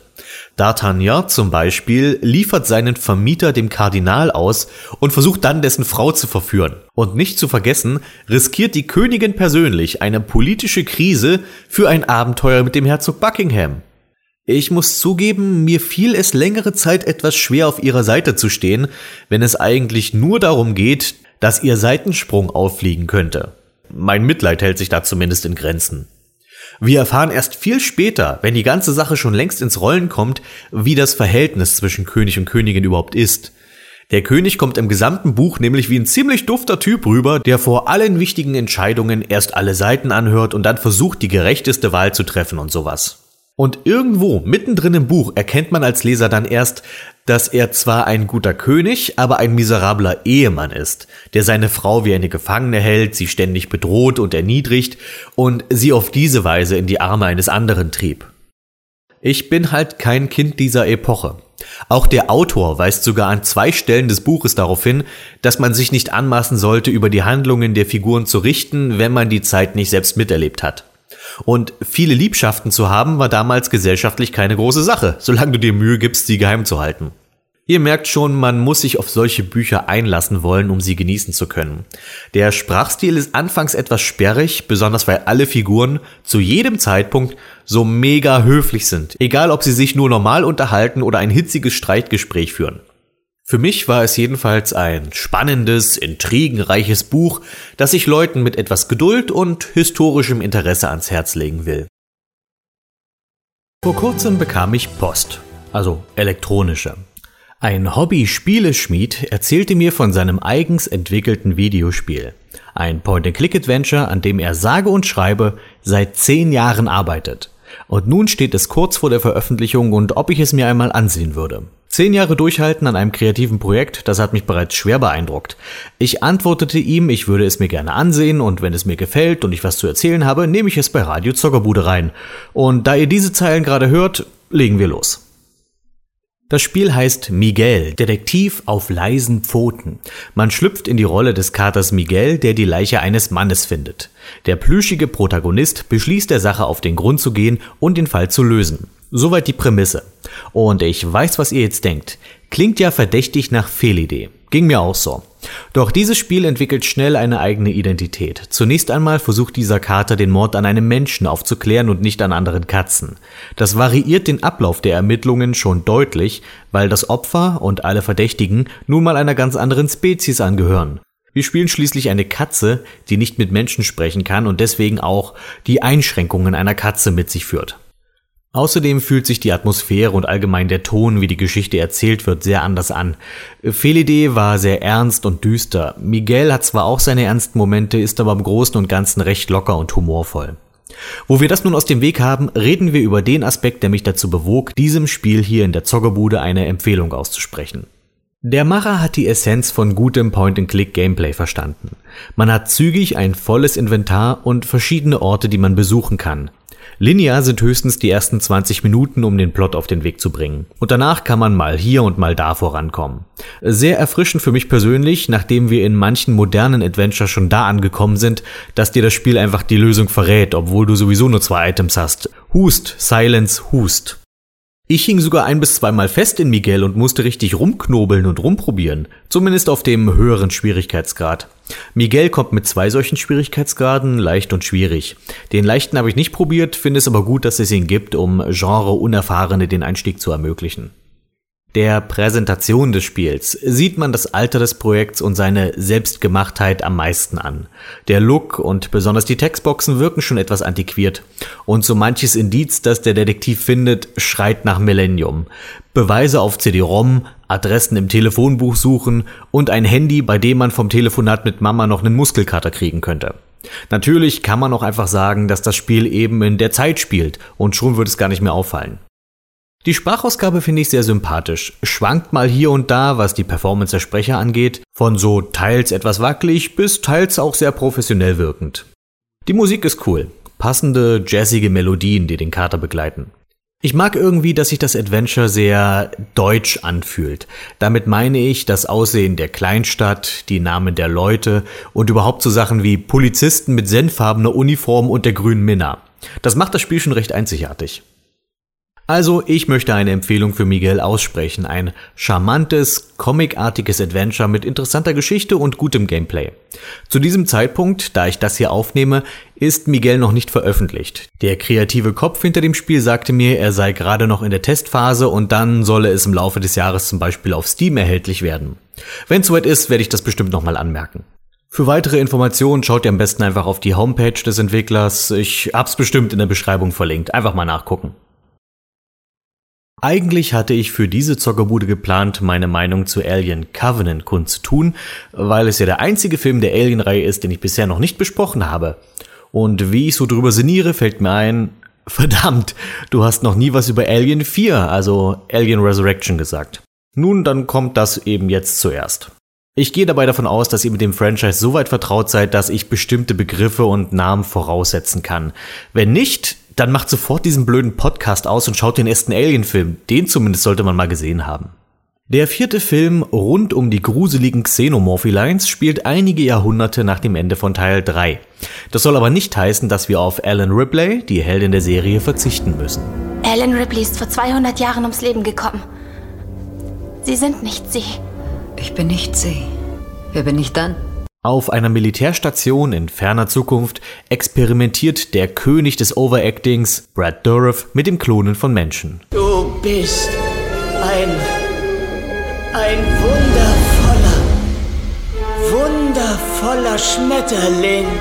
Irgendwie sind die Wissenschaftler an die DNA von Ripley kurz vor ihrem Tod gekommen und erwecken so die letzte Überlebende der Nostromo wieder zum Leben. Das Ziel, die Alien-Königin aus ihr herausoperieren, die Ripley damals in sich trug. Ich schätze, Klonen funktioniert so. Wäre Ripley nicht mit einer Glatze gestorben, hätte man vermutlich auch die Läuse mitgeklont. Na jedenfalls hat das Militär nun endlich ein Alien in Gewahrsam und beginnt diese Spezies zu züchten. Oh Schreck, es dauert nicht lange und die schlauen Viecher entkommen und beginnen ein Massaker auf der Raumstation. Diese Raumstation ist derweil auf Kurs zur Heimatbasis der Erde. Ups. Zur Erde, ich glaub's nicht. Diese Scheißkugel. Ripley und eine Handvoll haudegenhafter Söldner müssen also nun den Untergang unserer Spezies verhindern. Unter anderem helfen ihr Ron Perlman, den die meisten von euch wahrscheinlich aus dieser einen Marvel-Verfilmung kennen. Genau, Blade 2. Hier nun als der eine Mann fürs Grobe, den Ron Perlman irgendwie immer spielt. Und Winona Ryder, die bei den Söldnern so eine Art Praktikum macht. Plottechnisch also an sich die gleiche alte Leier. Doch immerhin mag ich, dass es die Bösen endlich mal schaffen, ihre Grabbelpfoten an die Xenomorphs zu kriegen. Das ist zumindest mal neu. Schade, dass es dann letztendlich aber doch nur wieder darum geht, irgendwas zu verhindern. Interessanter hätte ich es gefunden, wenn die Aliens wirklich mal auf die Erde kämen und einen Kontinent niedermähen oder so. Nur die Sache mit dem Happy End wäre dann etwas knifflig geworden, schätze ich. Das, was Teil 4 gelingt, die Sache, die die Alien-Filme für mich vor allem von anderen Horrorreihen trennt und was den neueren Filmen irgendwie fehlt, ist, das Personal prägt sich ein. Du merkst dir vielleicht nicht, wie die Figuren außer Ripley heißen, aber du weißt, wie sie aussehen und wie sie so ticken. Der coole Scharfschütze, der Mechaniker am Rollstuhl, Ron Perlman als Ron Perlman und so weiter. Ripley selbst ist allerdings etwas äh, out of character, wie man so sagt. Sie war immer eine coole Actionheldin, weil die Not sie dazu zwang, eine Heldin zu sein und nicht, weil sie einen auf coole Muddy machen wollte. Sie war verletzbar, musste so viel durchmachen und blieb trotzdem immer tapfer und kämpferisch. In Alien 4 ist sie dagegen schon sehr gewollt auf Badass getrimmt. Wen muss ich ficken, um von dem Schiff hier runterzukommen? Als Entschuldigung lasse ich höchstens durchgehen, dass es hier ja nicht wirklich Ripley ist, sondern Ripley 8, die Klonin mit der Alien-DNA. Ich bin die Mutter des Monsters. Apropos, auch die Alien-Königin hat einen aufgefrischten Genpool mit Menschen-DNA. Sie legt keine Eier mehr, sondern hat nun eine Gebärmutter, wo das herauskommt, über das alle nach dem Kino am meisten sprachen. Das menschartige Alien, das Menschalien, Melien. Das Vieh ist so widerlich, so abgefahren, aber auch so niedlich. Einfach so ein cooler Effekt und ein wunderschöner Schmetterling obendrein. Für mich ist Alien 4 sehr angenehmes Popcorn-Kino. Bei weitem nicht so gut wie 1 und 2, aber locker auf Augenhöhe mit 3. Wenn auch auf eine andere Art. Bei mir wechselt das immer mal, welchen ich lieber mag. 3 nimmt sich halt sehr ernst, ist ein Drama und ist irgendwie sehr bedrückend. Teil 4 hingegen weiß, dass es die zigste Fortsetzung einer Horrorreihe ist und will einfach nur unterhalten. Ha, ein Traum. Ein Traum gesandt ins Weltall.